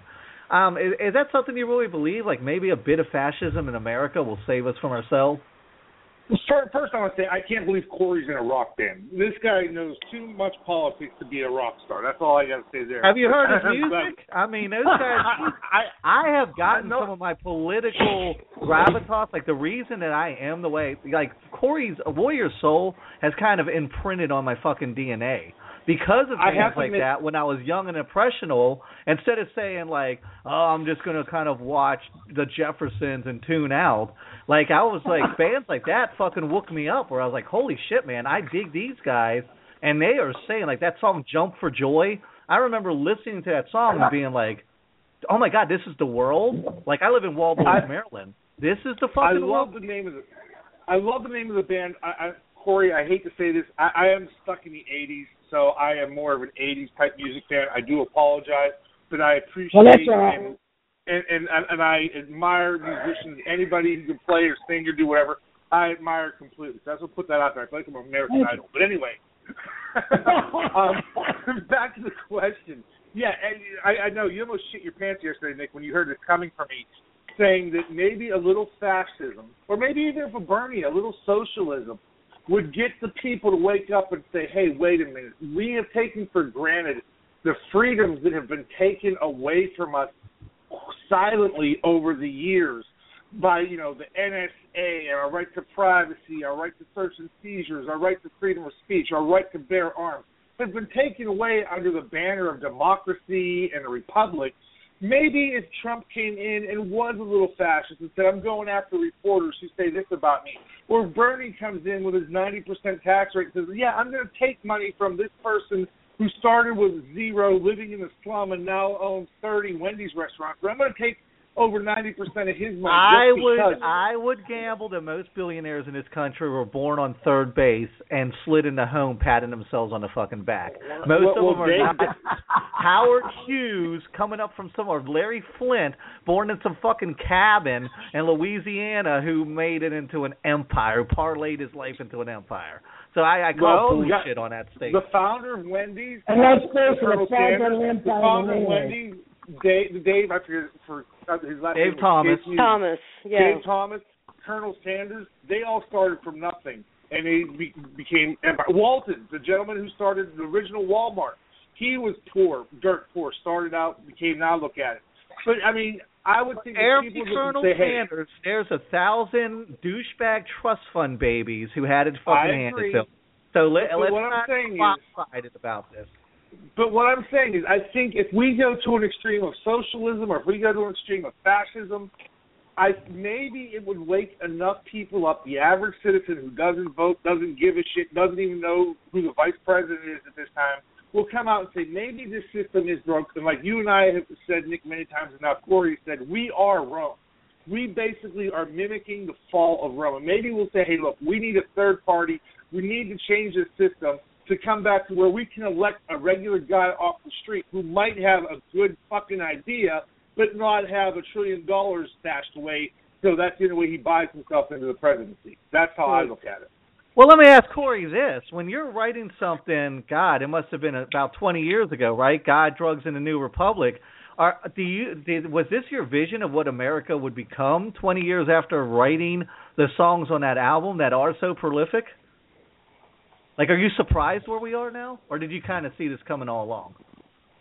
I think I read it because we were there already, and you guys just found out about it. The thing is, it was there. It's been there ever since they blew Kennedy's head off, and uh, it's so obvious when you look back now. But um, it's obvious. But I got to say something, Dwayne. You might be in the '80s, but I'm in my '80s. So remember that. nice. You're not too much older than us. We're in our so don't paint yourself going out the door yet. Um, Fern, haven't heard much from you. What do you think of Dwayne's fasc- a bit of fascism might wake us up um theory?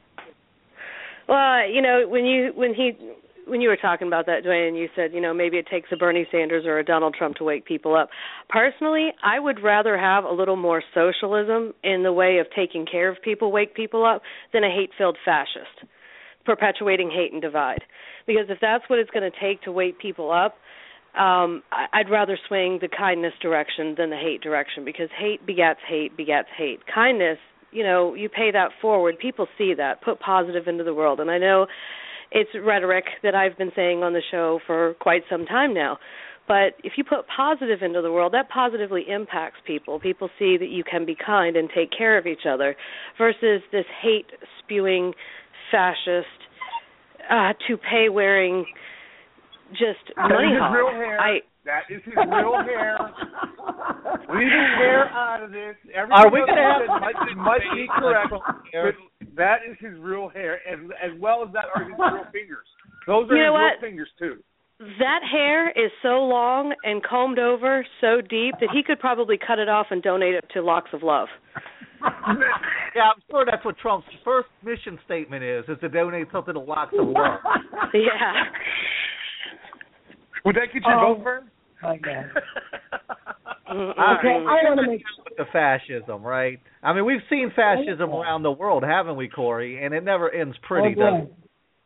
Well, the thing is, people don't really take too kindly to it over here. But um, I think uh, I think we've seen enough enough fascism to know what it is, and I I don't think the majority of America, uh, even even twenty percent of America, would even realize it was happening. The Because way, they're dumb. because well, no, it's because as long as you got football on Sunday, you're making a little bit of money, and you might be able to borrow just a little bit more to just get kind of a lease on that cool little car. You're not going to care because the German population didn't care. But I'll tell you what, they care now, a lot. And uh, I mean, I lived in Berlin, and you wouldn't believe the anti-fascist, yeah, the way they feel over there. And they're, But- they are not going to tolerate even an inch But- of it. I go to my son's and my daughter's school uh, on from time to time just to have lunch with my daughter, especially their chili. God, I love their chili the uh, elementary school. But um, it's homemade, by the way, which is weird. But these kids, they, they're basically teaching them fascism there. It's like you must Right. walk on this line. You cannot talk. The, the teachers snap their fingers in like a three. If they snap their fingers three times, the kids all have to sit down. They snap their finger once, the kids stand up. If they put, you know, they clap, the kids have to gather in a circle. They're pretty much teaching them now how to goose step, like they did with the Hitler Youth. They're pretty much doing that in our schools now. They're teaching Well, that's fascism. I I hope you don't mind if I speak again. I remember Oh, no, go ahead. when when I was in elementary school, uh, it was right at the beginning of the Vietnam War, and every morning we would have to, you know, stand up, put our hands on our hearts, and say, "I pledge allegiance United States." Blah blah blah blah blah blah blah blah. Okay. Right.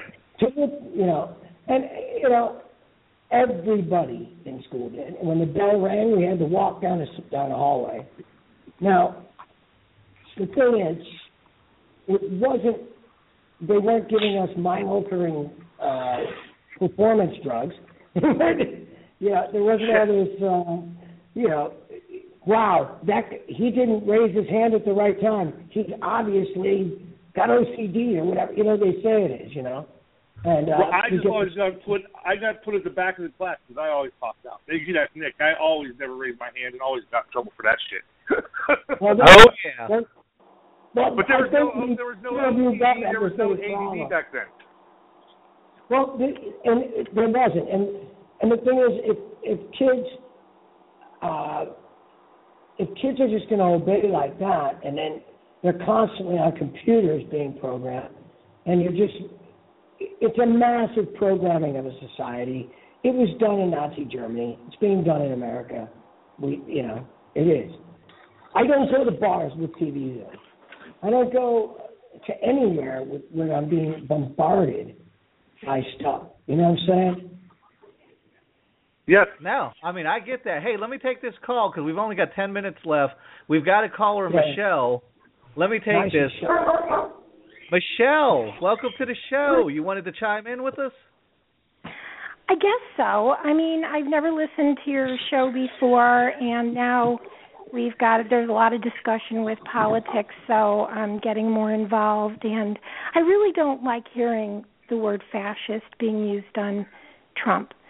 Um, obviously, whoever's using that word has listened to some kind of media, you know, soundbite, went with that, went with it all the way, took it to the hilt, and now is using words like racism and fascism and and it's so untrue. Our Thank I'm you, Michelle. Thank you. yeah, and, I- and you know we got to stop being so uh, accusatory, and we have to start listening to each other.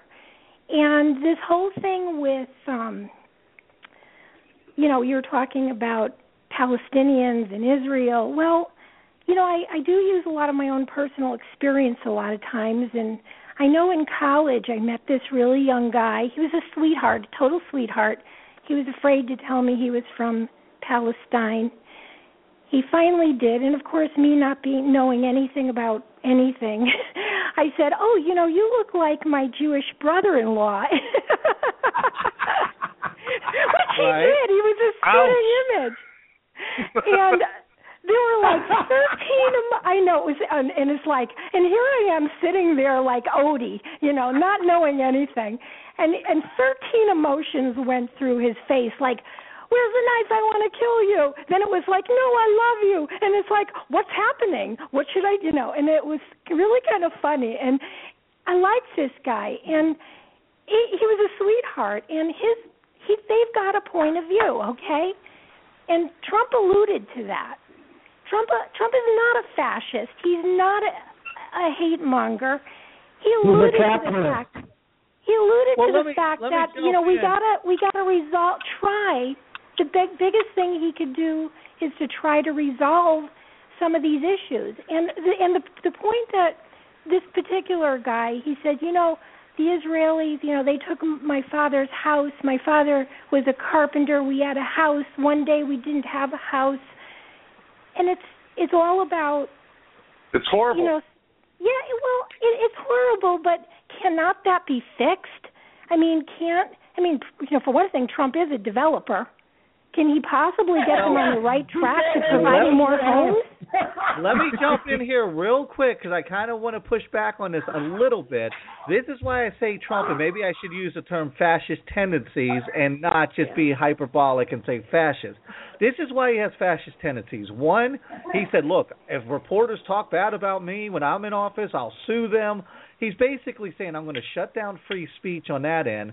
But the scariest thing, the thing that made no, no, me no, no, kind no, of no, no, quiver, no, he didn't say let me that. finish my point, no, no, Michelle. no, no, no, no, no, no, he didn't say that. He said when when they report untruths that they should be liable for what they're saying. No, they shouldn't. I That's not love how Michelle. I works. love you, Michelle. When you put I love you, yourself in, and I've got a I love you political side. too. When you put yourself in the public eye, slander and libel laws kind of go out the window because you make a social contract that I am putting myself in the public eye. This is why the, the tabloids can get away with the crazy shit they get away with because you're making a social contract. If I'm going to get to be in the public eye, I'm going to have to take a little bit of grief. But the, let me get on to the actual point. The thing that really scared me was but when do he you said, think that's "Look, right? Is that right? That's not it's not right. for me to judge because it's constitutional. It is. But but let me Well- make this, Michelle. well, when no, he it's not. up, No, that's an interpretation. well then uh, everything's an interpretation, and then we're just talking in circles. But the thing that really scared me was when he said, "Look, we're gonna we're gonna kill the families of terrorists, and we're gonna waterboarding is just the tip of the iceberg." And generals were supposed to respect the military, right? Generals said, "We will belay that order. We will not follow an illegal order." And he got up at that debate and said, "Oh, trust me, they'll follow my orders. They'll listen to me." I understand he's trying to project this position of strength, but when you say these generals, people who have been in the military their whole life, and I haven't served day one, they will listen to me when I give illegal orders. How does that? How does that not make you cringe a little bit in your gut? Nope, doesn't make me cringe. Doesn't make me cringe. And he and he turned around and he said, "Of course I'm going to follow the laws, but I'm just saying that these this particular group is they're animals, and we can't be namby pamby. I mean, hey, if Bernie Sanders was in there, they'd pro- he'd probably give them free education. You know, really. Yeah, well, that's kind of taking a shot, though. I mean, let's keep it to the fact. He Damn. walked it back because he got slammed by the media and had to walk it back because he's got to keep those numbers up. Um, we've got like two minutes left. Kory, do you want to chime in on this real quick from the Italy, like the outside the American view perspective out there in Italy? Well, yeah, I'm just I'm not sure you know, uh, how Trump is dealing with the Israeli situation, but I know if the Israelis tear down enough of the Palestinian homes, they'll be more than happy to come and put up some buildings for them and make sure that uh, those people are safe and happy in the Middle East. All right, Dwayne, you've got a question for Michelle. Yep. Make it quick Real because quick. I've got to get Kory, see what Kory's Yes. working on, and get everybody out the door here because we've got about f- four or five minutes Just- left. Hold- Yes, Michelle, please make your response real quick. Do you think a lot of this too is just Trump building his base, getting the attention, just so he does have a landslide? That a lot of this, the people are claiming fascism. Do you think a lot of it is just him talking up just to show that he is stronger than what Obama is, as opposed to him truly wanting to to be a fascist leader? I think that's the point. He's just Oh being. yeah. Oh, it's you know what? It's it's swag. A lot of it is swag. Thank you. Thank a you. lot of it is, you know, I look at him like Teddy Roosevelt in a way. He's like, you know, the I buck carry a big stops here. The buck stops here, but And I he carry keeps a saying, stick, exactly. yeah, he keeps saying he wants he wants the conversation. He wants to get to the bottom of things and fix them. Yeah. All right. Yeah. Um, Thank that's you. Thank you. Michelle. Thank you Michelle, I'm sorry you for being didn't get a lot of time time to talk. Um, we've got to let you go because unfortunately we've got to go into the next segment. But Michelle, thank you for calling in. We respect and and you know welcome all opinions. Please keep listening to our show. Yes. Maybe you'll hear me and Dwayne are on opposite sides of a lot of things, so maybe you'll always hear something you like. Hey, they like and respect. I love you, Michelle. Thank you. Love and light. Bye. It's great you're involved. Alrighty, Kory, we've got to move on to Kettle of Fish. We got four minutes. Tell everybody what you're working on, where we can find you, and all that good stuff. Well, um, we're getting uh all the promotion up for the new tour coming out through Holland. I haven't played Holland in a while, so I'm going to go up there and do that. And uh, it's a good time of year to do that because the mussels are there, Belgium is there, and the beer is there. So that's really good. Nice. And, That's uh, important. Work, yeah, working on. Um, I just finished two new paintings I'm pretty happy with, and I'm glad you're happy with, you know, what I've done. And um, we're gonna we're working on Japan. We've got uh, the London Camden Rocks Festival coming up in June. I've got a tour of Italy coming up in April, and uh, we're going to Spain in May. So it's pretty busy time. Wow, and I've and we've got your painting, which I love. Yeah. I'm Greek. My family's from Naxos. I love the painting you sent us, and it's hanging up downstairs. What's going on with your art? Because you just put up a new art page on Facebook for your art. Yeah, it's um, it's going quite well. I think uh, the last two years it's really started to take off, and um, you know it's uh, rebellious. Uh, you know, based on my lyrics, uh, I like to write on top of abstracts and abstract flags of nations, and uh, and I write you know ghetto nation, we are the government, etc. And uh, it's easy to get to. You can, you know, just look up my name and you'll find some of my paintings. We've done Cool, we've done really well with them, and they look great and they're big and they're bold, and they piss your mom off. Kory, can you, can you do think you could do a remake of Milli Vanilli's Blame It on the Rain, but call it Blame It on Dwayne? You bet- maybe do a cover version of that? Uh, Don't threaten me with a good time, because I just might do it. Nice. Alrighty, Kory, thank you so much for calling in. I know that you Oh, had you guys are live. And yeah, all you guys, it's really fun to talk to you. Anytime, just let me know. I will let you know. Thank you, Kory. All right, we got about a minute left. So, what do you think? awesome fucking show. That was great. It was great. You know, I, I actually just want to say I'm sorry I didn't get the chance to talk to Michelle, but um, if you're listening, I I really admire you digging in and getting involved and listening to us. And whether we agree or disagree, I hope that you'll you know stay on board. And anybody else who's listening, if you want to call in and talk to us, we welcome all opinions. And I just I love the open dialogue. So I just want to applaud Michelle for that. That was great. Yes. Yeah, and Yeah. and it's weird. I told Dwayne this before. I was like, we get a lot more calls from people who lean right than left. So it always drives me crazy when people are like, "Oh, well, your show's th- this liberal propaganda show." That's crazy, right? They love They love the Badger. What the hell can it be? They love the Badger. That's it. Right. Hold That's on it. one second, guys. You guys talk. I'm, I'm having a situation with our next guest, so you guys talk. Okay, you guys still haven't told me if you want a picture of me in my Mountain Man outfit for the Badger photo signed, or if you want me in a bleach bath with my Badger for my Badger photo. I want you giveaway. painted purple in a lime green mankini, Oh dear like Lord. Patrick I don't- Starfish from from from uh from SpongeBob. SpongeBob. Oh, trust me, I know who Patrick Starfish is. I hate that bastard. I like Squidward. Yeah. You can put little Hawaiian flowers on your chest and and put on a, a, a lime green mankini. That would be awesome. I got, Can we can we get on that, Dwayne? Can we make that happen? If you What's it going to take to make that happen, Dwayne? Send me the lime green mankini. I don't have any money right now to buy one, but I would do that. If you can send me one. What do we what do we have to do to make that happen? I mean, what, what kind of what what kind of situation Ju- would that be? Just send me the mankini, and I will take the photo. I just don't have the money to buy the mankini right now. You send But me you have mankini. to you have to put it on the ignorance equation page so that everybody can see the badger and all of his You glory. guys can put it wherever you want. I will sign it for the for the giveaway swag pack for the hundredth episode. there you go. You get me, you get me a man, you get me a mankini in the mail before the show, and I will have that picture up for you guys. My face will be covered, but How we All right, doing, Nick? Thank everybody for listening today to the Ignorance Equation. We will be back next week. Um, I don't think we have a guest for next week yet. I'm going to have to. I think we're just going to kind of do an open forum type show. awesome. Sounds good. All righty, guys. Everybody have a good weekend. You guys. Bye bye. We talk a lot and grab a gun and restaurants and shitty bars. We ain't trying very hard, but we got that fucking buck. We talked a lot.